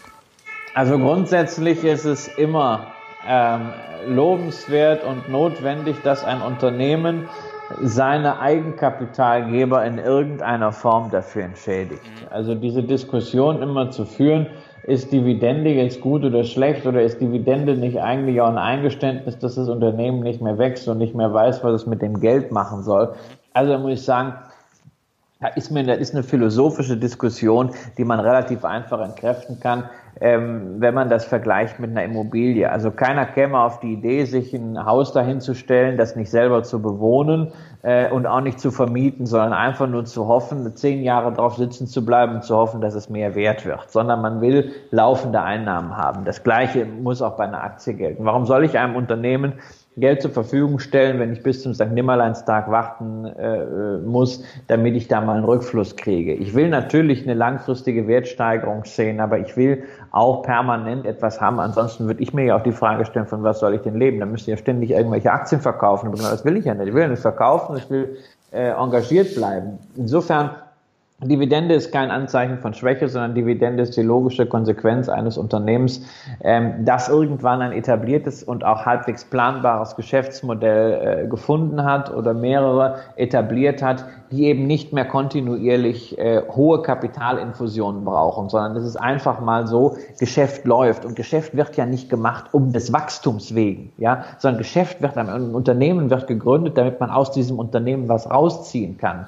Und ähm, man muss ja auch sich mal vorstellen, wie wäre das denn, wenn es keine Börse gäbe? Stellen wir uns mal vor, ähm, man könnte jetzt Amazon-Anteile nur über das schwarze Brett im Rewe-Supermarkt äh, handeln, weil es gibt halt keinen Preis. Ja, man hätte die Anteile, man hätte bis heute nicht einen Cent damit verdient, man hätte immer jetzt mühsam irgendwie einen Käufer finden wollen, aber man wollte ja nicht verkaufen, man will ja dabei bleiben, man will nur mal was zurückkriegen. Und also insofern da ist eine, da ist eine philosophische Diskussion. Klar ist, ein Unternehmen, das vielleicht in einer sehr expansiven Branche äh, tätig ist, muss etwas mehr zurücklegen als ein Unternehmen, das in einem gesättigten, wenig äh, ähm, investitions- und wettbewerbsintensiven Marktumfeld tätig ist. Ja, dafür sind beim einen Unternehmen sicherlich die Steigerungsraten höher, ähm, während das andere Unternehmen vielleicht die höhere Rendite äh, bringt. Ähm, genau das ist aber eben in einem austarierten Dividendenportfolio zu berücksichtigen. Da sollten beide Arten von Unternehmen drin sein. Einerseits wirklich diese klassischen Aristokraten, die auch die Verlässlichkeit bieten. Andererseits halt Unternehmen, die zum Teil noch deutlich stärker wachsen, die vielleicht auch noch nicht ganz das etablierte Geschäftsmodell seit 20 Jahren haben, sondern eben erst seit 10. Mhm. Ähm, was hältst du dann von Übernahmen, wenn man hohe Überschüsse hat? Oder sind da Beispiele wie jetzt Chrysler, Reebok oder Dresdner Bank äh, Warnung genug?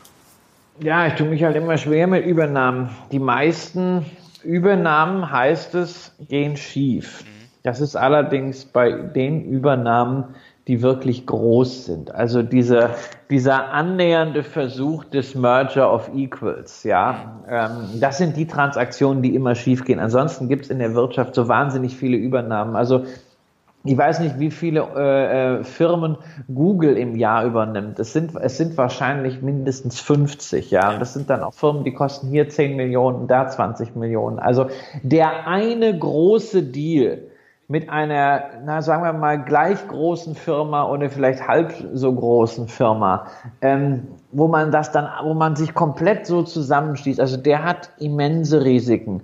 Ähm, wenn man ansonsten einfach über externe Optionen wächst, immer was zukauft, was gerade ins Geschäft passt, vielleicht auch mal wieder was abgibt im Rahmen einer Portfoliobereinigung, kann das sehr, sehr sauber laufen. Das, Be das Beispiel dafür ist unser deutscher künftiger Dividendenaristokrat Fresenius.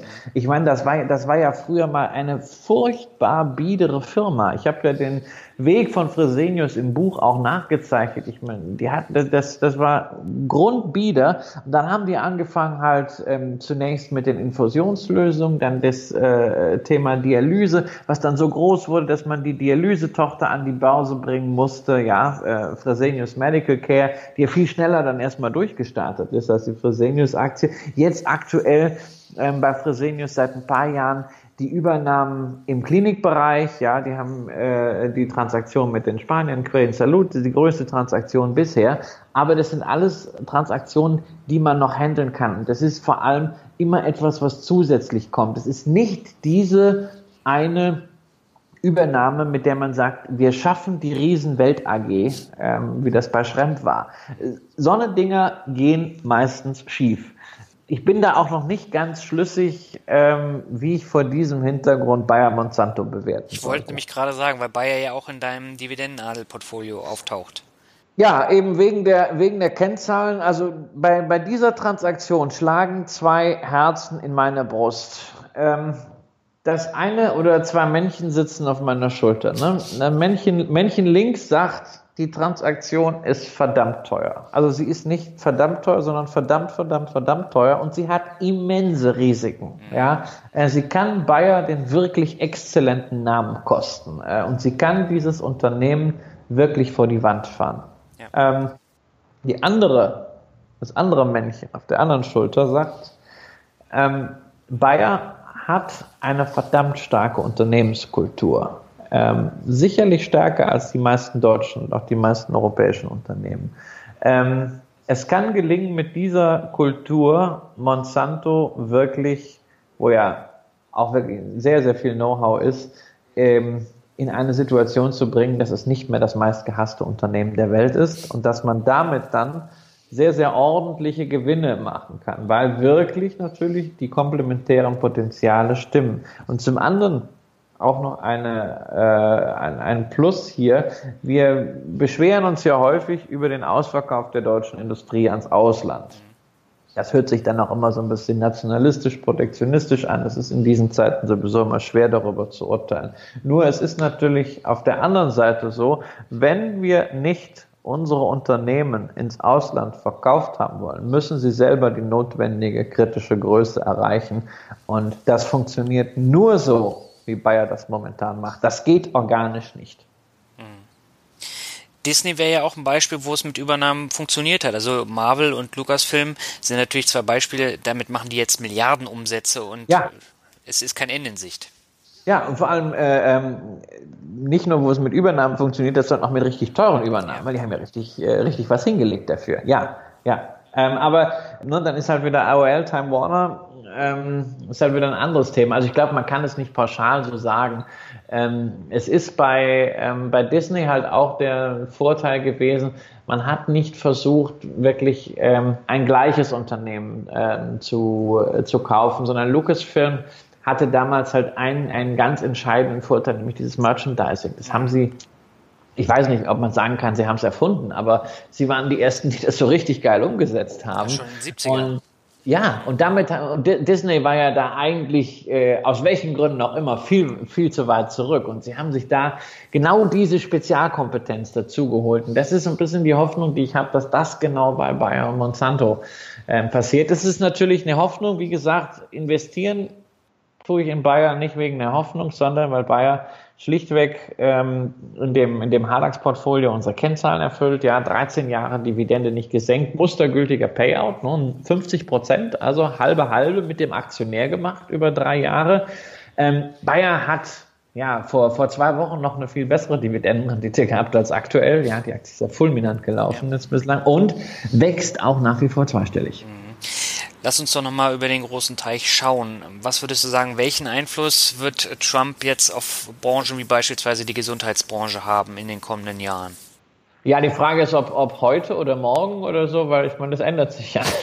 da muss man ein bisschen, bisschen vorsichtig sein. Also ähm, generell, äh, gerade mit Blick auf die Gesundheitsbranche, da darf man sich nichts vormachen und jetzt sagen, also Trump hat äh, ähm, da für Verstimmung gesorgt. Äh, wenn äh, Hillary Clinton Präsidentin geworden wäre, wäre das Gleiche passiert. Wir haben generell im Healthcare-Bereich das Problem, dass es ja meistens auf der Ausgabenseite getragen wird von den Sozialsystemen, von staatlichen Gesundheitskassen, nicht nur in den USA, sondern natürlich auch hier in Europa äh, in wesentlich höherem Umfang. Und dass diese Kassen natürlich durch demografische Schieflage so sukzessive vor die Wand laufen. Ja, das sind ja im Grunde äh, Durchlauferhitzer, nur dass das Geld, was unten rausgeht, schon seit einem Monat oben nicht mehr reingekommen ist. Also es ist eine, eine merkwürdige Geschichte und es geht eigentlich nur darüber, ähm, da der Bedarf an solchen Healthcare-Leistungen steigt, muss man die Preise runternehmen. Und ich glaube, das, was wir dort sehen,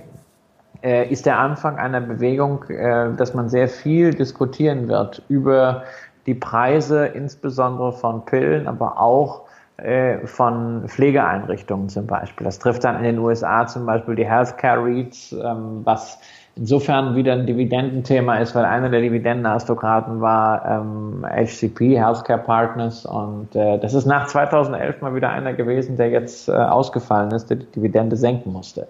Ähm, das sind auch so Vorzugsbewegungen da. Nur das ist genau das, was ich eben sagte. Es gibt keine guten Branchen und es gibt keine schlechten Branchen. Diese Healthcare-Branche hat natürlich wahnsinnige Chancen auch durch die Demografie, aber sie hat hier äh, durchaus auch das Risiko, dass es mal die nächsten zwei, drei Jahre in diesem Anpassungsprozess, gerade wenn Trump da wirklich ernst macht und er scheint ja geneigt zu sein, auch mit Dekreten äh, zu regieren, wo immer das möglich ist, ähm, werden die in diesem Anpassungsprozess mal bitter leiden. Und dann ist es halt wichtig, dass man da nicht so einen Pharmaklumpen äh, im Depot hat. Ähm, ein paar Pharmawerte, ja, auf jeden Fall. Man kann natürlich auch ein Pharma äh, Fund kaufen, ETF, ja, bin immer der Meinung, äh, wenn man sowas macht, Pharma ist eine globale Story.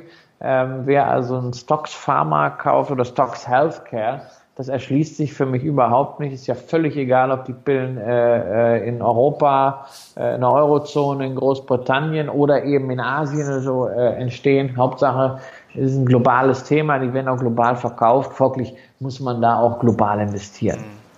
Man sieht es ja auch bei Novo Nordisk zum Beispiel, ein dänischer Insulinhersteller, machen ja auch noch viel mehr, aber äh, nach der ersten Ankündigung, äh, dass die Preise gesenkt werden sollen in den USA, da ist die Aktie ja auch richtig eingebrochen. Ja, nach der zweiten noch mehr. Ja. Nach der dritten noch mehr. Ne? Also Novo Nordisk ist halt auch so ein Beispiel, ähm, da habe ich so etwas den Eindruck, dass, da haben sich Anleger jetzt ein bisschen verliebt. Das ist so ein Liebling von Dividendeninvestoren auch gewesen, weil es einer der wenigen Pharmaunternehmen äh, ist ähm, mit einer relativ geringen Ausschüttungsquote und hohem Dividendenwachstum. Mhm ähm, was wir ansonsten eher sehen bei den meisten Pharmaunternehmen, eine zu hohe Ausschüttungsquote. Da sind auch einige, wo man schon merkt, also um die Aktionäre ruhig zu halten, werden die Ausschüttungsquoten mal an die 100 rangezogen. Ähm, da wird jeder Ertragskrümel noch zusammengekehrt, äh, damit man Dividende zahlen kann. Da ist dann kein Wachstum und eine hohe Ausschüttungsquote. Ähm, bei Novo Nordisk ist, ist genau das, äh, das Gegenteil der Fall. Das war die Aktie auch so beliebt weil sie natürlich garant ist wie blöd. Aber ähm, man darf sich nicht in so eine Aktie verlieben. Sie ist bei uns auch in den äh, Portfolios, weil sie exzellente Kennzahlen hat. Auf Platz zwei, ne? Ja, ja, also auf Platz zwei im Dividendenadel Skandinavien. Äh, yes, genau. Ähm, und äh, ja, das, das sind Fälle, die einfach dann passieren. Ähm, sie steht da auch schon äh, seit mehreren Jahren. Das heißt, wer also seit mehreren Jahren dort investiert ist, der hat jetzt gerade ein Problem mit der Wertentwicklung. Ja, die ist äh, momentan nicht so, wie man sich das vielleicht vorstellt. Aber gleichzeitig gibt es halt überhaupt keine Anhaltspunkte dafür, dass Novo Nordisk die Dividendenpolitik äh, ändern müsste. Also, wenn man damals eingestiegen ist mit einer Dividendenrendite, die man attraktiv attraktiv fand, äh, diese Dividendenrendite wird weiterhin steigen. Ich könnte jetzt noch ganz viele Beispiele in den Ring werfen. Ich finde es super spannend, mit dir darüber zu sprechen. Aber ich würde gerne noch mal eine Frage stellen, die aufkam, nachdem ich meine Buchrezension veröffentlicht habe, nämlich das Thema Zertifikate. Du hast eingangs ja auch schon gesagt, das Thema Zertifikate beschäftigt dich auch schon äh, seit langer Zeit. Ihr habt damals auch ein Buch zusammengeschrieben, ich glaube vor zehn Jahren oder so. Ja, zwei Bücher. Ah, okay. Warum bist du jetzt auf das Thema Dividenden umgeschwenkt? Das, das kam sehr häufig auch bei Amazon in den Bewertungen und jetzt auch bei mir in den Kommentaren.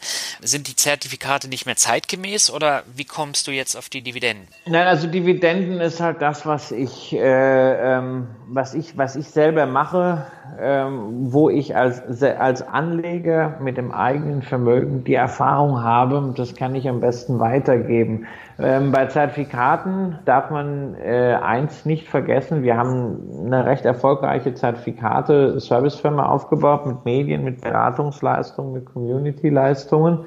Ich habe in der Zeit immer in Zertifikate äh, investiert, aber es war eben, wie du eben schon sagtest, vor zehn Jahren. Der Zertifikatemarkt hat sich innerhalb dieser ähm, zehn oder 15 Jahre, die ich diesen Markt äh, begleiten darf jetzt und, und in letzter Zeit eigentlich nur als Konsument erleben darf, schon fundamental gewandelt. Als wir anfingen 2001, waren ETFs eigentlich, ja, so sowas für Freaks. Es gab da so die Index Change, kennt gar keiner mehr. Ne? Das äh, sieht man nur noch die WKNs, die alten iShares Fonds. Das waren damals Index Change. Ähm, äh, aber eigentlich, wenn man damals in Indizes investieren wollte, hat man Zertifikate gekauft. Und äh, das war auch das Buch, mit dem wir anfingen. Also intelligent investieren mit Zertifikaten ist ausschließlich über Indizes.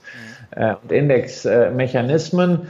Ähm, und dann kamen ein paar einfache Strukturen wie das Discount-Zertifikat, was ja nichts anderes ist als das verbriefte Stillhaltergeschäft. Ja, du hast eine Aktie, schreibst eine Option dagegen. Das ist was, was ich heute noch sehr gerne mache, eben auf die Aktien, die ich sowieso im Bestand habe, mir eine kleine Prämie, eine kleine Zusatzdividende zu verdienen, plus dann die Bonuszertifikate. Das war so der Anteil, den wir 2003 in dem Buch Generation Zertifikate äh, damals äh, hatten. Mhm. Äh, das, das war der Markt. Und dann kam natürlich diese, ich nenne das immer Underlying-Explosion. Plötzlich wurde alles handelbar. Ja? Zertifikate auf Zinn und Zink und äh, auf Reis und sonst was. Dann immer abenteuerliche Strukturen.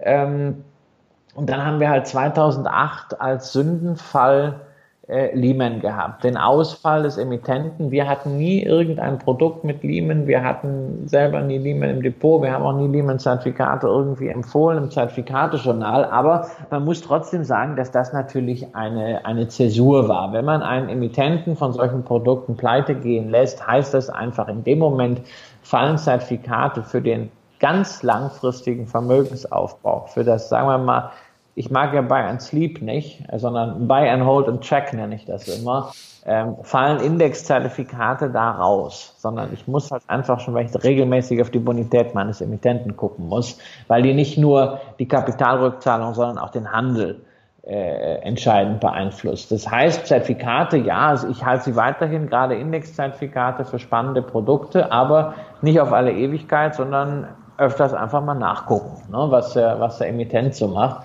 Und das zweite Wesentliche ist, Zertifikate haben damals, als wir aktiv in dem Markt unterwegs waren, wahnsinnig viele Anlagechancen, auch sehr attraktive Anlagechancen geboten, in sehr verschiedenen ähm, Nischenmärkten auch. Diese Zertifikate gibt's ja alle nicht mehr. Wenn du dir heute das Zertifikateangebot in den Strukturen anguckst, da gibt's ja eigentlich fast nur noch die besten oder die größten zehn DAX-Werte und den Eurostox. Ja.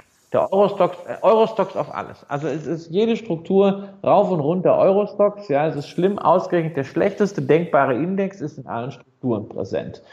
Und insofern ist es eigentlich dem, dem Markt geschuldet. Ich halte Zertifikate nach wie vor für gute Produkte. Es gibt halt nicht mehr äh, so wahnsinnig viel. Ähm, bei, bei Discountern oder auch bei Bonuszertifikaten muss man sagen, die Zinsen und die Volatilitäten laufen natürlich voll dagegen, machen die Produkte einfach nicht mehr attraktiv. Mhm. Ähm, die Risikobereitschaft der Banken ist nach 2008 extrem zurückgegangen. Das heißt, im Zweifelsfall preist man die Produkte eher mal gegen den Kunden. Ja, ähm, ist auch logisch. Also der, da ist der Wettbewerb nicht mehr so da. Ich persönlich bin nach wie vor ein großer Freund von Express-Zertifikaten, weil sie auch verschiedene Staffelungen ermöglichen von, von Zeitpunkten, ähm, habe ich immer ganz gerne. Und das Einzige, das will ich gerne zugeben, wo ich wirklich sagen muss, da habe ich mich geirrt und da hat bei mir ein fundamentales Umdenken stattgefunden, ist der Rohstoffbereich. Mhm. Warum? Ähm, wir, wir haben 2002, als damals die DZ Bank die ersten Produkte auf den GSCI, den Goldman Sachs Commodity Index brachte, haben wir angefangen mit aktivem Rohstoffresearch. Und ich fand das, wir waren mit die ersten. Ich fand das unglaublich spannend, so über, was über Rohstoffmärkte zu lernen. Ähm, investieren in Öl, investieren in, in, in Kupfer, äh, Zink und natürlich auch Agrarrohstoffe und dann natürlich die, die legendären Schweinebäuche. Auf all das gab es Zertifikate. Dann kam ja noch hinzu, dass das Zeug zeitweise richtig gut gelaufen ist. Ja, also 2008, als die Aktienmärkte noch kollabierten, äh, schon kollabierten, hat man mit äh, Ölzertifikaten ja noch richtig Reibach machen können. Trotzdem muss ich sagen, ich habe mich im Laufe des Jahres 2008 dazu entschlossen, alles, was ich im Rohstoffbereich an Investments hatte, zu verkaufen und diese Produkte nicht mehr anzufassen. Ähm, und zwar, ich will das nicht nennen, also dass das aus einer ethischen Motivation herauskommt. Das ist mir viel zu hoch aufgehängt, sondern es ist eher aus der Motivation, dass ich sehe, ich komme auch nicht so von den Agrarrohstoffen, sondern eher von Industriemetallen. Ähm, die Industriemetallmärkte sind ja eigentlich so das Herzstück unserer, äh, unserer Wirtschaft. Gerade in der, ähm, in der Investitionsgüterbranche ist es ganz, ganz wichtig. Ähm, auch, dass man Kalkulationsbasis hat, dass Unternehmen ähm, sowohl Produzenten als auch Verarbeiter und Endabnehmer eine Verlässlichkeit über die Preise äh, haben. Das hat über Jahre und Jahrzehnte gut funktioniert, bis eben diese Produkte reinkamen, die Nachfrage von Investoren. Die hatten eine Volatilität reingebracht, die die Konzerne äh, und die wirklich realwirtschaftlichen Spieler in diesem Markt überforderten, die das einfach nur riskanter machten. Da muss ich sagen, wo ist der Mehrwert, den auf der anderen Seite die Investmentnachfrage da bringt? Ähm, er bringt Liquidität, ja, aber die Liquidität ist da in dem Sinne so nicht notwendig. Folglich muss ich sagen, aus meiner subjektiven Wahrnehmung richten diese Produkte marktimmanent mehr Schaden an, als sie nützen. Deshalb habe ich für mich entschieden, das ist wirklich das, wo ich sagen muss, also da kann mir jeder sagen, da hast du dich voll gedreht. Ja, habe ich mich um 180 Grad gedreht, fasse ich diese Produkte nicht mehr an. Ausnahme sind Gold und Silber, aber Gold und Silber sind keine äh, Rohstoffe im klassischen Sinne, sondern sind für mich Währungen. Kommen wir zur letzten Frage. Was hältst du generell von Finanzblogs oder jetzt auch von einem Finanzpodcast, wo du jetzt zu Gast bist, um sich den Themen Geld, Börse oder auch der Rente ähm, zu nähern, gerade in so einem Land, wo die finanzielle Basis nicht da ist, also zumindest vom, vom Wissen her? Ja, das, ich, ich finde, ich find, das kann man gar nicht hoch genug schätzen. Und ähm, was ihr da macht, du jetzt oder der Finanzvisier oder der Tim oder der Sebastian Tonn, äh, den ich deshalb erwähne, weil er ungefähr zur gleichen Zeit äh, im Finanzbuchverlag sein Buch geschrieben hat. Anyone Can kann ich auch sehr äh, empfehlen. Ist auch ein wirklich tolles Videoprojekt. Ähm, das ist ja, das ist ja im Grunde macht ihr ja das, was die Schulen versäumen, was der Staat versäumt, was die Banken versäumt ja. haben, äh, nämlich Basics erklären. Ähm, es, es ist so, es ist wirklich, es ist total wichtig, ja. Also ich bin ja viel mehr schon in, in Themen drin, wo es dann darum geht, also wie legt man konkret an. Ich habe versuche immer so auch natürlich Basics reinzumachen, aber ihr holt die Leute ja noch mal früher ab. Ähm, generell auch mit Themen, ähm, was ihr jetzt hattet, zum Beispiel äh, Scheidung, wie beeinflusst das jetzt so eine Vermögensallokation? Ja. Wahnsinnig wichtig, ähm, weil eigentlich sind diese, ähm, ich nenne das mal Detailprobleme, die ihr da behandelt in den, in den Podcasts, gar nicht so entscheidend, um welche Fälle es geht. Viel wichtiger ist die Denke, ähm, die ihr vermittelt in diesen Blogs. Ja, ähm, hier also gerade ähm, bei, bei dir und beim Finanzvisier sehr stark diese analytische Herangehensweise an, an finanzielle Herausforderungen. Was mir bei Tim Schäfer halt wirklich sehr gut gefällt, ist dieses ähm, ständige Nachdenken darüber, ob Konsum gerade sinnvoll ist, ja, was ich ja auch tue. Also ich, ich liebe ja wirklich Luxus und ich mag nicht nur Louis Vuitton Aktien, sondern ich mag auch äh, eine Louis Vuitton Tasche und Louis Vuitton Gürtel.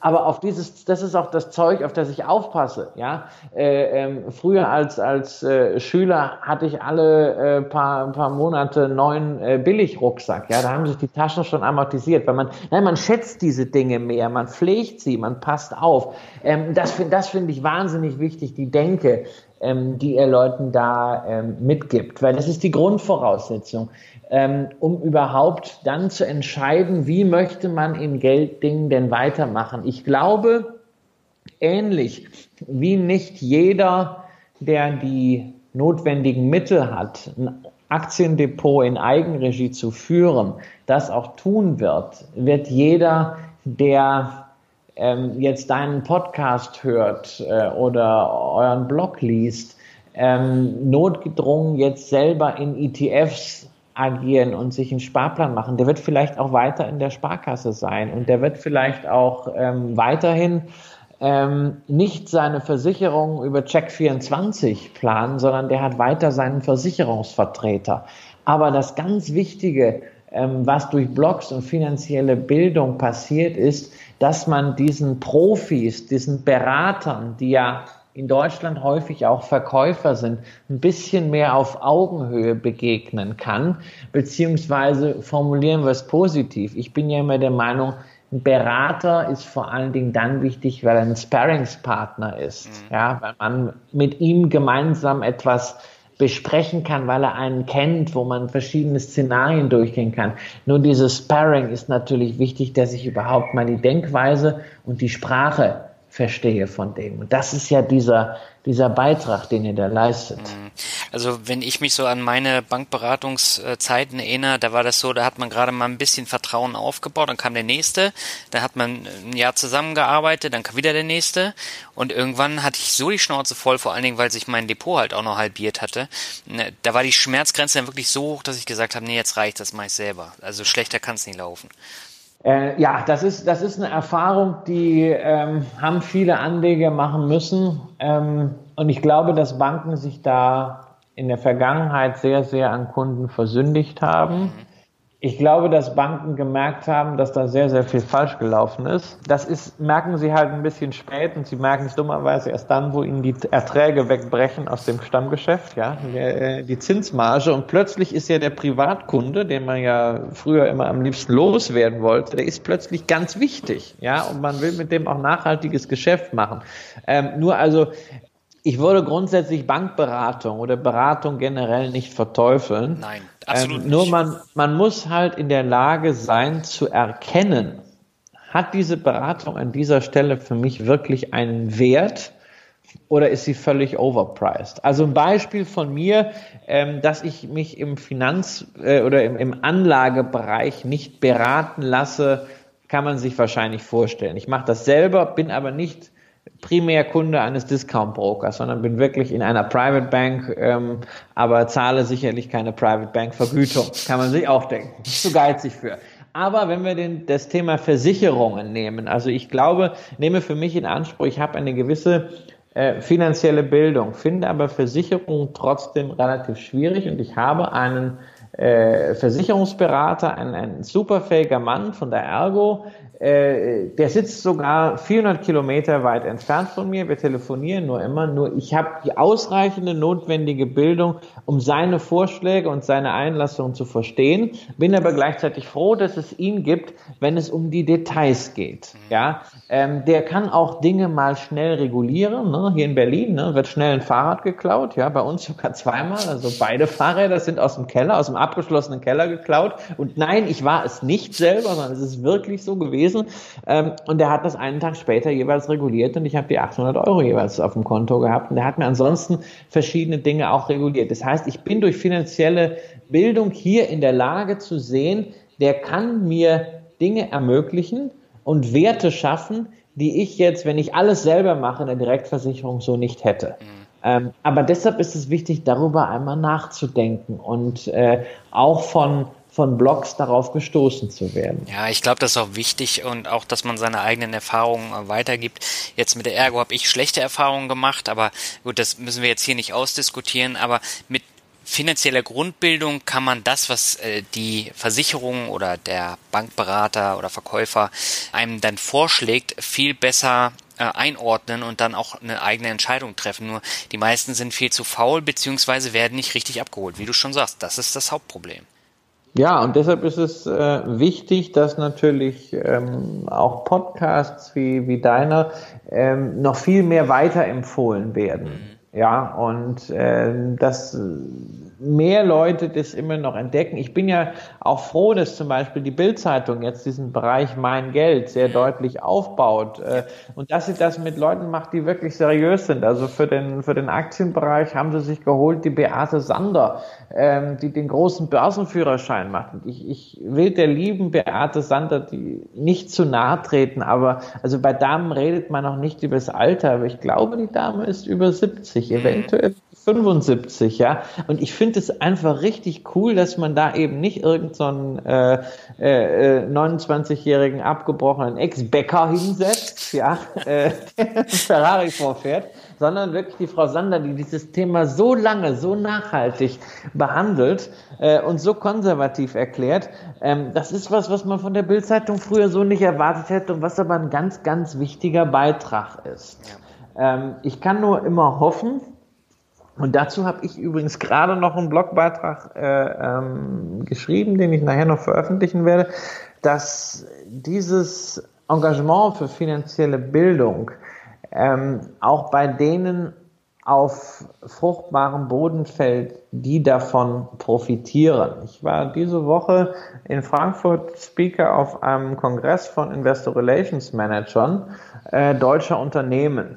Und ähm, die arbeiten ja am liebsten mit ihren schwerreichen Investoren, also Ticketgröße lieber zweistelliger als einstelliger Millionenbereich äh, möglichst groß und der Privatanleger ist ja der, der wird immer so wahrgenommen, das ist derjenige, der da am Ende die, äh, die Würstchen vom Buffet frisst, ja, bis die Polizei kommen muss bei Daimler. Aber äh, der Privatanleger ist natürlich gerade wenn er eine Einzelaktie kauft, ist unglaublich loyal, wenn er äh, überzeugt ist. Der kann ja auch souverän investieren, wie äh, Gerd Kommer das äh, formuliert. Ja, souverän im Sinne von selbstbestimmt. Der wird nicht bestimmt von irgendwelchen Mittelflüssen wie ein Fondsmanager. Der hat keine Anlagegrenzen. Der kann auch mal einen Verlust aussitzen. So und diese Leute an Aktien ranzuführen, das ist natürlich etwas. Davon profitieren auch die Unternehmen, die hier in Deutschland den Kapitalmarkt nutzen. Dieser Kapitalmarkt gehört zur Infrastruktur. Und dann würde ich mir auch immer mal wünschen, ähm, dass diese Unternehmen, die davon wirklich profitieren, ähm, dass sie diese Infrastruktur auch mal mit fördern. Ja, ähm, vielleicht auch noch mal eine Seite für denjenigen, der sich wirklich für Aktien interessiert, vom Gerion Kruse, börsengeflüster.de ähm, gerade so über die kleinen Usus, wenn man mal darüber was nachlesen will, ähm, dass auf einer solchen Seite nicht einfach die, die großen Unternehmen sagen, hey, wir nehmen mal 0,0003 Promille von unserem Sponsoring-Etat und pappen das jetzt mal nicht beim örtlichen Fußballclub auf die Brust oder vielleicht auch da, aber zusätzlich nochmal sagen wir einfach hier, we're proud partner of börsengeflüster.de. Das finde ich einfach wahnsinnig schade und da würde ich mir auch von der Industrie ein bisschen mehr Begeisterung gerade auch für die Blogger-Szene wünschen, weil letztendlich macht die Blogger-Szene hier was, was die Gesellschaft an sich versäumt hat. Das wird hier korrigiert. Mhm. Ja, ich habe auch viele Anfragen schon von Lehrern bekommen, äh, die dann entweder äh, Materialien von mir dann in den Unterricht mitnehmen oder äh, Podcast erwähnen. Und sowas ist natürlich dann auch ein Beweis genau dafür. Ne? Das ist, ja, das ist ja ein Traum. Ein Lehrer, der so einen Podcast mitbringt. Also ich habe das ja im Buch geschrieben. Ich habe da mein, ich habe da heute noch ein Trauma von meinem Sozialwissenschaftslehrer, der immer alles äh, äh, Leid der Welt am Elend von Bananenbauern äh, erklärte äh, und der irgendwie nur in der SPD war, weil äh, die Kommunisten verboten waren. Ja, äh, und da hatten wir einen ganz schweren Stand. Also ich habe mal versucht, ein Referat über Börse zu halten als Jugendlicher. Also es war es war nicht nicht sehr erfolgreich, ja.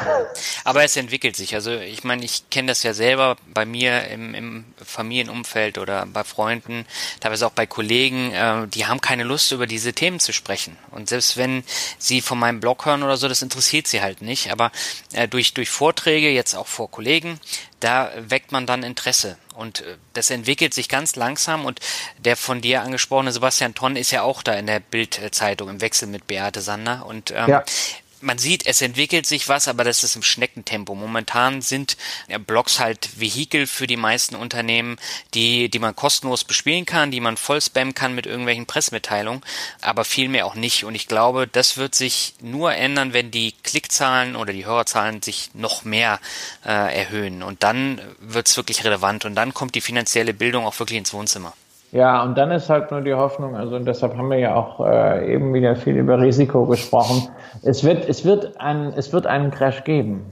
Ja. Äh, das ist ja eine ganz einfache Geschichte. Das ist, äh, ist ja ein schönes Geschäftsmodell zu sagen, der Crash kommt. Äh, da gibt's ja äh, dann am besten irgendwie so einen Fonds anbieten, den großen Crash-Sachwertefonds. Oder äh, ja, das Thema, das hatte ich auch schon im Podcast. Ja, das, das, das ist toll, weil das ist, das ist irgendwann passiert ist. Und das Schöne ist, man kann das einfach drei, vier Jahre immer am Jahresanfang erzählen. Wenn der Crash nicht kommt, tut das dem eigenen Standing keinen Abbruch. Das kramt ein Jahr später keiner mehr raus. Aber wenn er kommt, kann man zehn Jahre von dem Ruhm leben. Man war derjenige, der den Crash vorausgesagt hat. Und zwar schon vier Jahre vorher. Dass man zwischenzeitlich nochmal die Kurse verdoppelt hat, naja, ist völlig egal. Aber nur Fakt ist, der Crash wird kommen und äh, ähm, wir hoffen natürlich, dass die Leute, die wir ähm, versuchen zu inspirieren, dass sie gerade in diesem Crash all das, was man ihnen heute, sagen wir, auf einer abstrakten Basis erzählen muss, weil der letzte wirkliche Einbruch Ähm, ja, ich kann nicht den Januar letzten Jahres als Einbruch nehmen und auch nicht diese paar Brexit-Tage, sondern der letzte wirkliche Einbruch äh, ist über fünf Jahre her. Das war äh, im Sommer 2011, DAX minus 30 Prozent innerhalb von zehn Tagen. Ähm, das wissen viele, die sich seitdem erst für Aktien interessiert haben, haben das nicht selber am eigenen Leib erfahren. Ähm, das ist natürlich, glaube ich, etwas, wo wir alle äh, ähm, egal ob wir jetzt über ETFs oder über Aktien reden, wo wir immer wieder äh, eines zeigen müssen, das sind die Phasen, in denen man durchhalten muss, das sind die Phasen, in denen man am besten vielleicht seinen Sparplan auf jeden Fall hat, vielleicht, dass man sowieso eine gewisse äh, Liquiditätsreserve dann hat, die man dann äh, äh, feuern kann. Ja, aber dass man dann nicht anfängt, ausgerechnet am Tiefpunkt all das, was man die letzten Jahre auch wirklich verstanden hat, über den Haufen zu schmeißen. Mhm. Ja, ich glaube, das wird dann auch nochmal so eine Bewährungsprobe für die, diese zarte Pflanze äh, der Geldanlage. Auf jeden Fall, aber ähm, wir können nicht mehr machen, als alle Leute darauf vorbereiten. Genau. Und deswegen kommen wir jetzt auch zum Word Shuffle. Das heißt, ich nenne dir ein paar Begriffe, du sagst einfach, was dir dazu einfällt. Und beginnen möchte ich mit Kreuzfahrten. Oh, das ist äh, eine Leidenschaft von mir. Ja, brauche ich, brauche ich als Aktien nicht unbedingt, aber es ist der schönste Urlaub, den man haben kann. Äh, und es ist äh, nicht nur einfach das Urlaubsgefühl, dieses äh, Gefühl, jeden Abend aufzubrechen äh, in eine neue Destination, die Musik zu hören auf dem Schiff, an der Reling zu stehen, auf das Meer zu schauen. Es ist einfach nur geil und jeder sollte es einfach einmal getestet haben. Okay. Dann kommen wir gleich zum nächsten, hängt ein bisschen damit zusammen, ist nämlich Geld. Ja, braucht man für Kreuzfahrten ähm, und, für ein, und, für, und für einiges andere auch. Ja, also ich könnte ich könnte jetzt den, den, den Spruch machen äh, von Reich Ranitzky, ja, äh, Geld macht nicht glücklich, aber wenn ich traurig bin, sitze ich lieber äh, im Taxi als in der U-Bahn. Ähm, da ist sicher was dran. Äh, ansonsten ist Geld einfach äh, für mich eine Form von äh, gebundener Energie. Ähm, es beruhigt in gewisser Hinsicht, aber es hat natürlich keinen Selbstzweck. Man muss etwas damit machen. Zum Beispiel anlegen. Zum Beispiel anlegen. Ähm, äh, der eine oder andere hat damit auch äh, gute Ideen, zum Beispiel Unternehmen zu gründen, ähm, zu investieren, äh, Fortschritt zu finanzieren. Also anlegen kann man ja auch einen Fortschritt mit, äh, mit finanzieren. Es machen ja viele Konzerne, die einen Fortschritt machen, aber ein Startup, ein Startup zu gründen, ein Startup zu fördern, Arbeitsplätze zu schaffen, ist toll. Ja, aber da ist die Kultur halt genauso wie äh, bei der Geldanlage nicht so ausgeprägt, weil diese Kultur des Scheiterns hier in Deutschland überhaupt nicht verankert ist. Die gibt's nicht. Äh, das ist äh, leider richtig und deshalb, wir haben kein Problem mit Gründergeist, mhm. sondern wir haben ein Problem mit Gründerkultur. Ja, das stimmt. In diesem Zusammenhang ist der nächste Begriff Vorbild. Ähm, ja, kann ich jetzt nicht mit irgendwelchen großen Namen dienen. Also die meisten äh, Investoren sagen, ja, natürlich Peter Lynch oder Warren Buffett oder Charlie Munger. Nein, muss ich, muss ich wirklich sagen, absolut nicht. Äh, mein Vorbild, ich habe es in, in, äh, in meinem Buch sehr ausführlich äh, beschrieben. Für manche zu ausführlich ist mein Opa Wilhelm, äh, der äh, seit, seit mittlerweile elf Jahren äh, tot ist, der mich äh, ja auf das äh, auf den Zug gesetzt hat, was äh, Geldanlage, was Finanzthemen angeht, ähm, von dem ich aber auch darüber hinaus wahnsinnig viel gelernt habe. Ähm, unter anderem auch, dass äh, Geld und Vermögen, dass es alles wahnsinnig wichtig ist, aber dass am Ende nichts über die Familie, die Frau, die Kinder, die besten Freunde und die Menschen, die äh, man liebt und die einen lieben gehen. Das habe ich alles von ihm lernen dürfen und äh, ich bin sehr glücklich, dass ich, dass ich ihn hatte und äh, ich, ich freue mich, dass ich ihm inzwischen äh, ja nicht nur als Investor äh, nacheifern kann, sondern äh, in Kürze dann auch mit einer kompletten Familie, wozu ja zwei Generationen gehören. Ja, das stimmt. Also ich finde die Opa Wilhelm Episoden sehr, sehr gut und die geben dem ganzen Buch auch nochmal eine sehr persönliche Note. Und ich glaube, äh, das war mit einer der Gründe, warum mir das Buch so gefallen hat. Okay, freut mich. Der nächste Begriff ist Quellensteuer. Ach, ja, die Quellensteuer ist, wird sehr, sehr gerne als Argument gegen Diversifikation genutzt. Motto, ich kaufe keine französischen Aktien, denn da muss man Quellensteuer zahlen. Ja, es ist wahr. Also sich Quellensteuer aus Frankreich zurückzuholen, macht keinen Spaß, weil die Franzosen nicht nur extrem langsam sind, sondern auch so borniert und arrogant, dass sie das Ganze mit einem bankbestätigten Formular haben wollen, mhm. weil sie genau wissen, äh, dass der Aufwand so groß ist, dass die meisten Menschen das nicht machen. Schlimmerweise gibt es äh, Banken, die für diese Formularerstellung Herstellung äh, horrende Gebühren verlangen, sodass es eigentlich keinen Sinn macht, äh, unterhalb einer bestimmten äh, Vermögensdimension sich damit zu beschäftigen. Ähm, allerdings Frankreich ist ein Extrembeispiel. Ansonsten Quellensteuern werden häufig automatisch äh, ab einem bestimmten Bankstatus, also USA, der sogenannte Qualified äh, Intermediary Status, äh, abgerechnet, beziehungsweise man kriegt sie so wie in der Schweiz durch das Ausfüllen eines Formulars recht effizient zurück. Ähm, es ist ärgerlich, es ist Papierkram, aber wenn ich überlege, wie viele Formulare ich in meinem Leben ausfülle, äh, ohne dass ich dafür Geld äh, bekomme, fülle ich ab und zu ganz gerne welche aus, weil ich weiß, ich bekomme dafür Geld. Ja, okay, kommen wir zum nächsten. Es ist Hauptstadt. Hauptstadt, ja, es ist meine Stadt Berlin. Äh, ich, bin kein, ich bin kein Berliner, ähm, aber vor viereinhalb Jahren im Sommer 2012 schlimmerweise an dem Tag, als Deutschland äh, gegen Italien in der Europameisterschaft ausgeschieden ist, äh, bin ich hier nach Berlin gezogen, nachdem ich ähm, seit 1998 eine Leidenschaft für Berlin hatte. Ähm, ich war als Schüler mal 95 hier in Berlin. Das hat mich wahnsinnig inspiriert eine Woche ähm, und bin dann 98 äh, als junger Mensch in das äh, Interviewteam von NTV gekommen und war dann so alle zwei Wochen dienstagsabends in der Telebörse und habe das immer äh, wahrgenommen, dann hier auch nach Berlin zu kommen. Habe dadurch natürlich Berlin ja wachsen sehen, wie sich Berlin ständig verändert hat. Berlin verändert sich immer noch und ähm, ich kann nur jedem sagen, der noch nicht äh, hier in Berlin war, wir haben eine super geile Hauptstadt. Es ist ein, ein tolles äh, Fenster zur Welt. Es ist auch hier in Berlin vieles im Argen, ähm, aber es gibt nicht das perfekte Land. Ich glaube, wir bieten hier einen ziemlich guten Querschnitt durch das, was Deutschland kann, durch das, was Deutschland ist. Äh, sehr, sehr offen und ich, ich bin, äh, auch wenn hier vieles nicht funktioniert, ist, ich bin wahnsinnig stolz äh, auf diese Stadt. Ich freue mich jeden Morgen hier zu leben. Ich gehe wahnsinnig gerne raus zum, äh, zum Brandenburger Tor. Das ist für uns hier so zehn Minuten Fußmarsch zum Reichstag. Ähm, und ich freue mich jedes Mal tierisch, dass diese Stadt eine Stadt ist mhm. und nicht mehr geteilt. Ja, gut, ich habe hab die Zeiten ja noch ähm, geteilt erlebt und ich habe auch die Entwicklung dann erlebt, äh, gerade auch äh, Potsdamer Platz, ähm, wie der sich entwickelt hat, aber äh, nach wie vor bin ich froh, dass ich nicht mehr in Berlin wohne.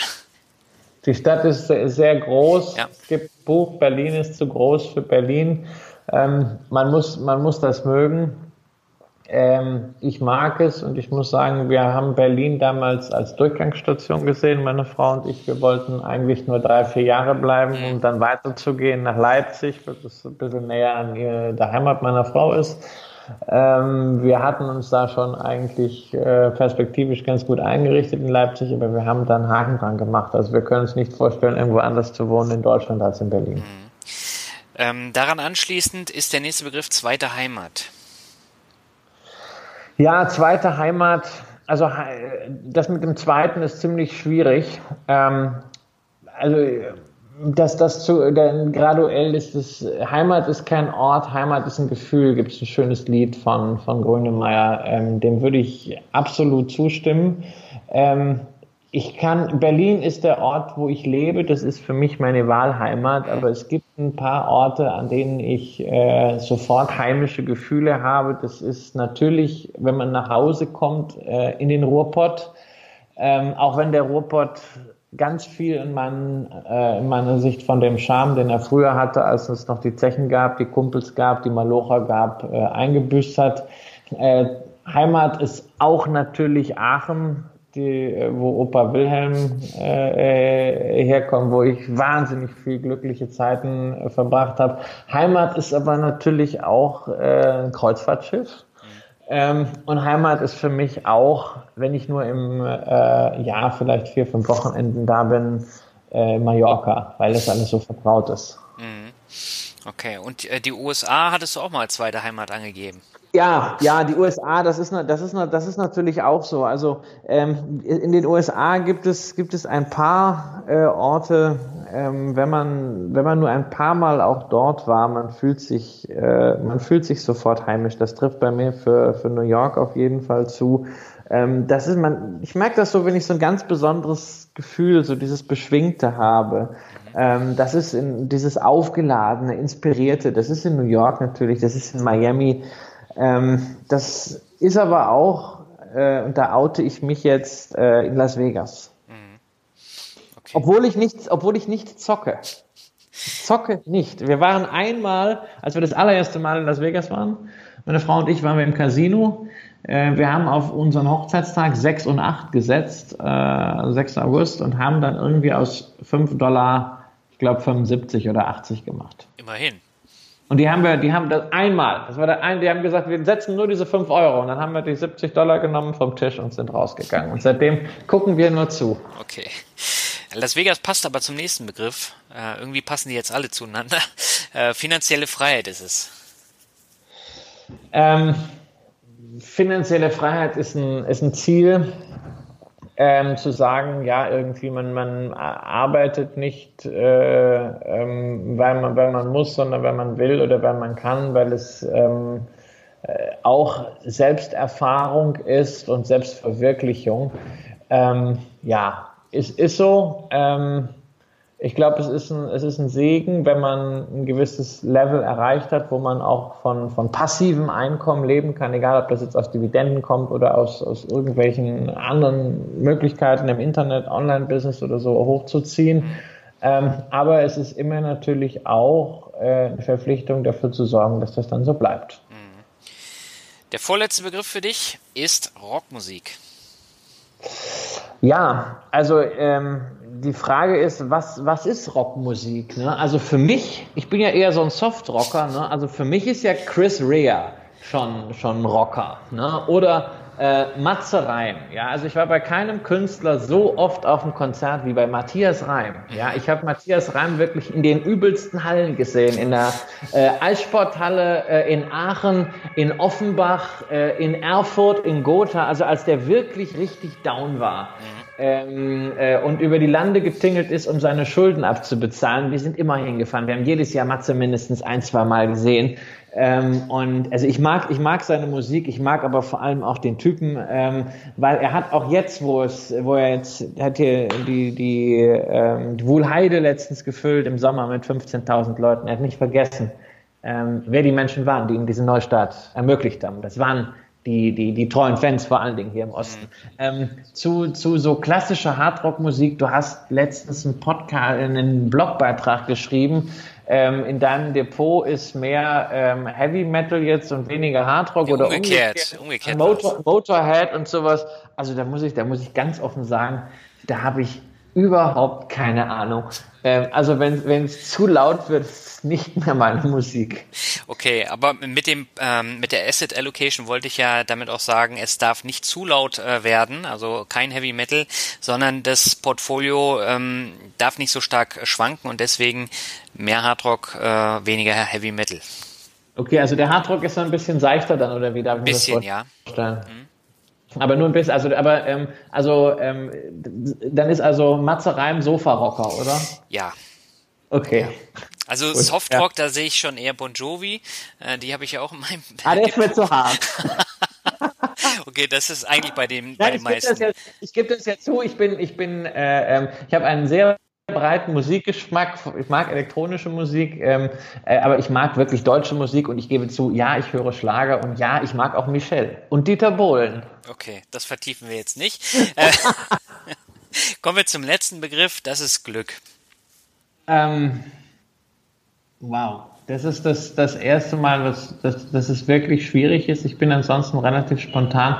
Ähm, Glück ist ein Glück ist ein Zustand und ich muss sagen, ich, äh, ich bin sehr glücklich, diesen Zustand zu haben. Ja, äh, äh, gesund zu sein, äh, eine Aufgabe zu haben, eine liebe Frau zu haben, äh, in freudiger Erwartung eines äh, gesunden Kindes zu sein, ähm, das ist für mich Glück. Mhm. Wow. Und finanzielle Freiheit spielt es auch eine Rolle? beim Glück? Natürlich spielt finanzielle Freiheit äh, beim, äh, beim Glück eine Rolle. Ähm, weil sie einfach einem ermöglicht, gewisse Dinge zu tun oder zu lassen. Aber es das heißt, wenn man, also wenn man finanzielle Freiheit hat, heißt es nicht, dass man ohne Druck lebt, weil man will ja trotzdem irgendetwas machen. Ja, also das ist auch mit so einem Grund, weshalb ich dann äh, eigentlich riesig Lust hatte auf Dividendenadel, weil einfach nur drei Jahre im, im stillen Kämmerlein zu sitzen äh, ähm, und äh, was zu entwickeln, zu investieren, ansonsten kaum, äh, kaum Menschen zu sehen, ähm, ist dann auch irgendwann nicht befriedigend. Ja, und gerade von kommunikativen Menschen. Insofern finanzielle Freiheit ist ein Argument von Glück, aber nur, wenn es eben nicht den Selbstzweck hat, sondern wenn man ähm, weiß, mit der Zeit, die man vielleicht einspart, an der einen Stelle, dass man damit etwas Sinnvolles macht.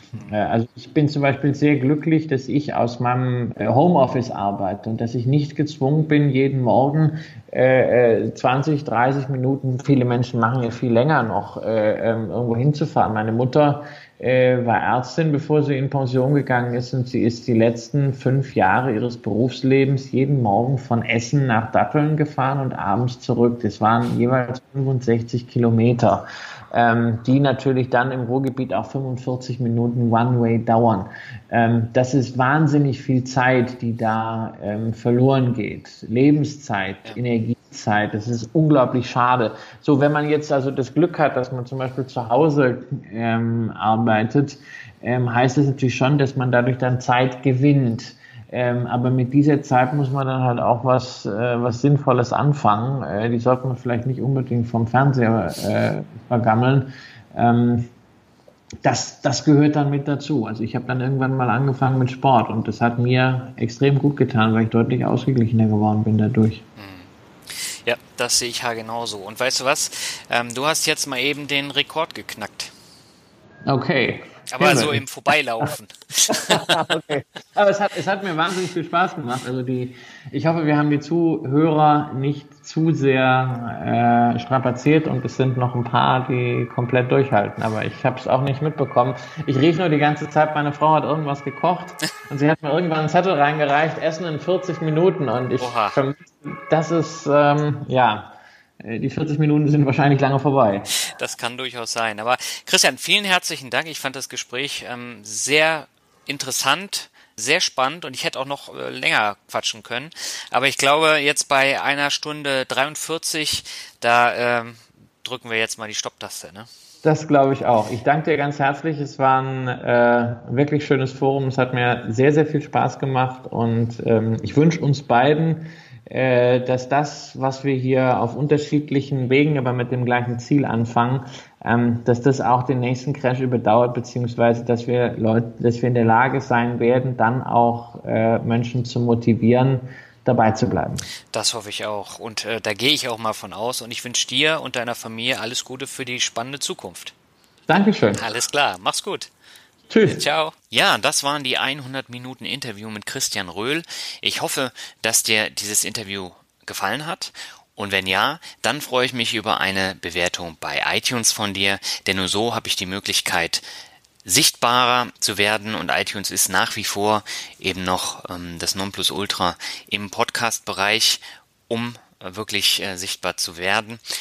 Ja, das haben bisher 193 Menschen gemacht. Die haben mir eine Bewertung abgegeben. Diese Woche möchte ich zwei Bewertungen vorstellen. Zum einen Hickey 1985. Er schreibt einer der besten Podcasts, die ich kenne. Weiter so. Und die Moneten Queen schreibt Ebenso, vielen Dank und weiter so, lieber Daniel, vielen Dank für diesen super Mehrwert. Mit Hilfe deines Podcasts beschäftige ich mich nun intensiver mit meinen Finanzen. Dein Podcast hilft mir dabei, viele Finanzthemen besser zu verstehen und die Mixtapes sind eine sehr gelungene Abwechslung, um mal wieder über den Finanztellerrand drüber zu schauen. Weiter so. Ja, äh, vielen Dank, Moneten Queen, für die tolle Bewertung und auch an Hiki 1985. Ja, und ich sehe es genauso. Die Mixtapes sind ja nicht nur für den Hörer eine Abwechslung, sondern eben auch für mich persönlich, um einfach mal andere Themen in den Fokus zu stellen. Und äh, das Spektrum ist da sehr weit. Natürlich sind da auch diese sogenannten Esoterik-Podcasts, aber eben auch von Basketball über Business ähm, bis hin zu ähm, YouTube Gitarristen, das gehört alles dazu und ich glaube, das ist auch wichtig, dass man da ein bunten Mix hat. Ja, und damit bin ich am Ende dieser sehr, sehr langen Folge. Ich hoffe, dass wir uns bei der nächsten Folge wiederhören. Die wird dann definitiv kürzer. Also die nächsten beiden sind ähm, um die 60 Minuten lang. Und ich freue mich, wenn du wieder einschaltest und äh, wünsche dir bis dahin alles Gute. Bis denn. Ciao.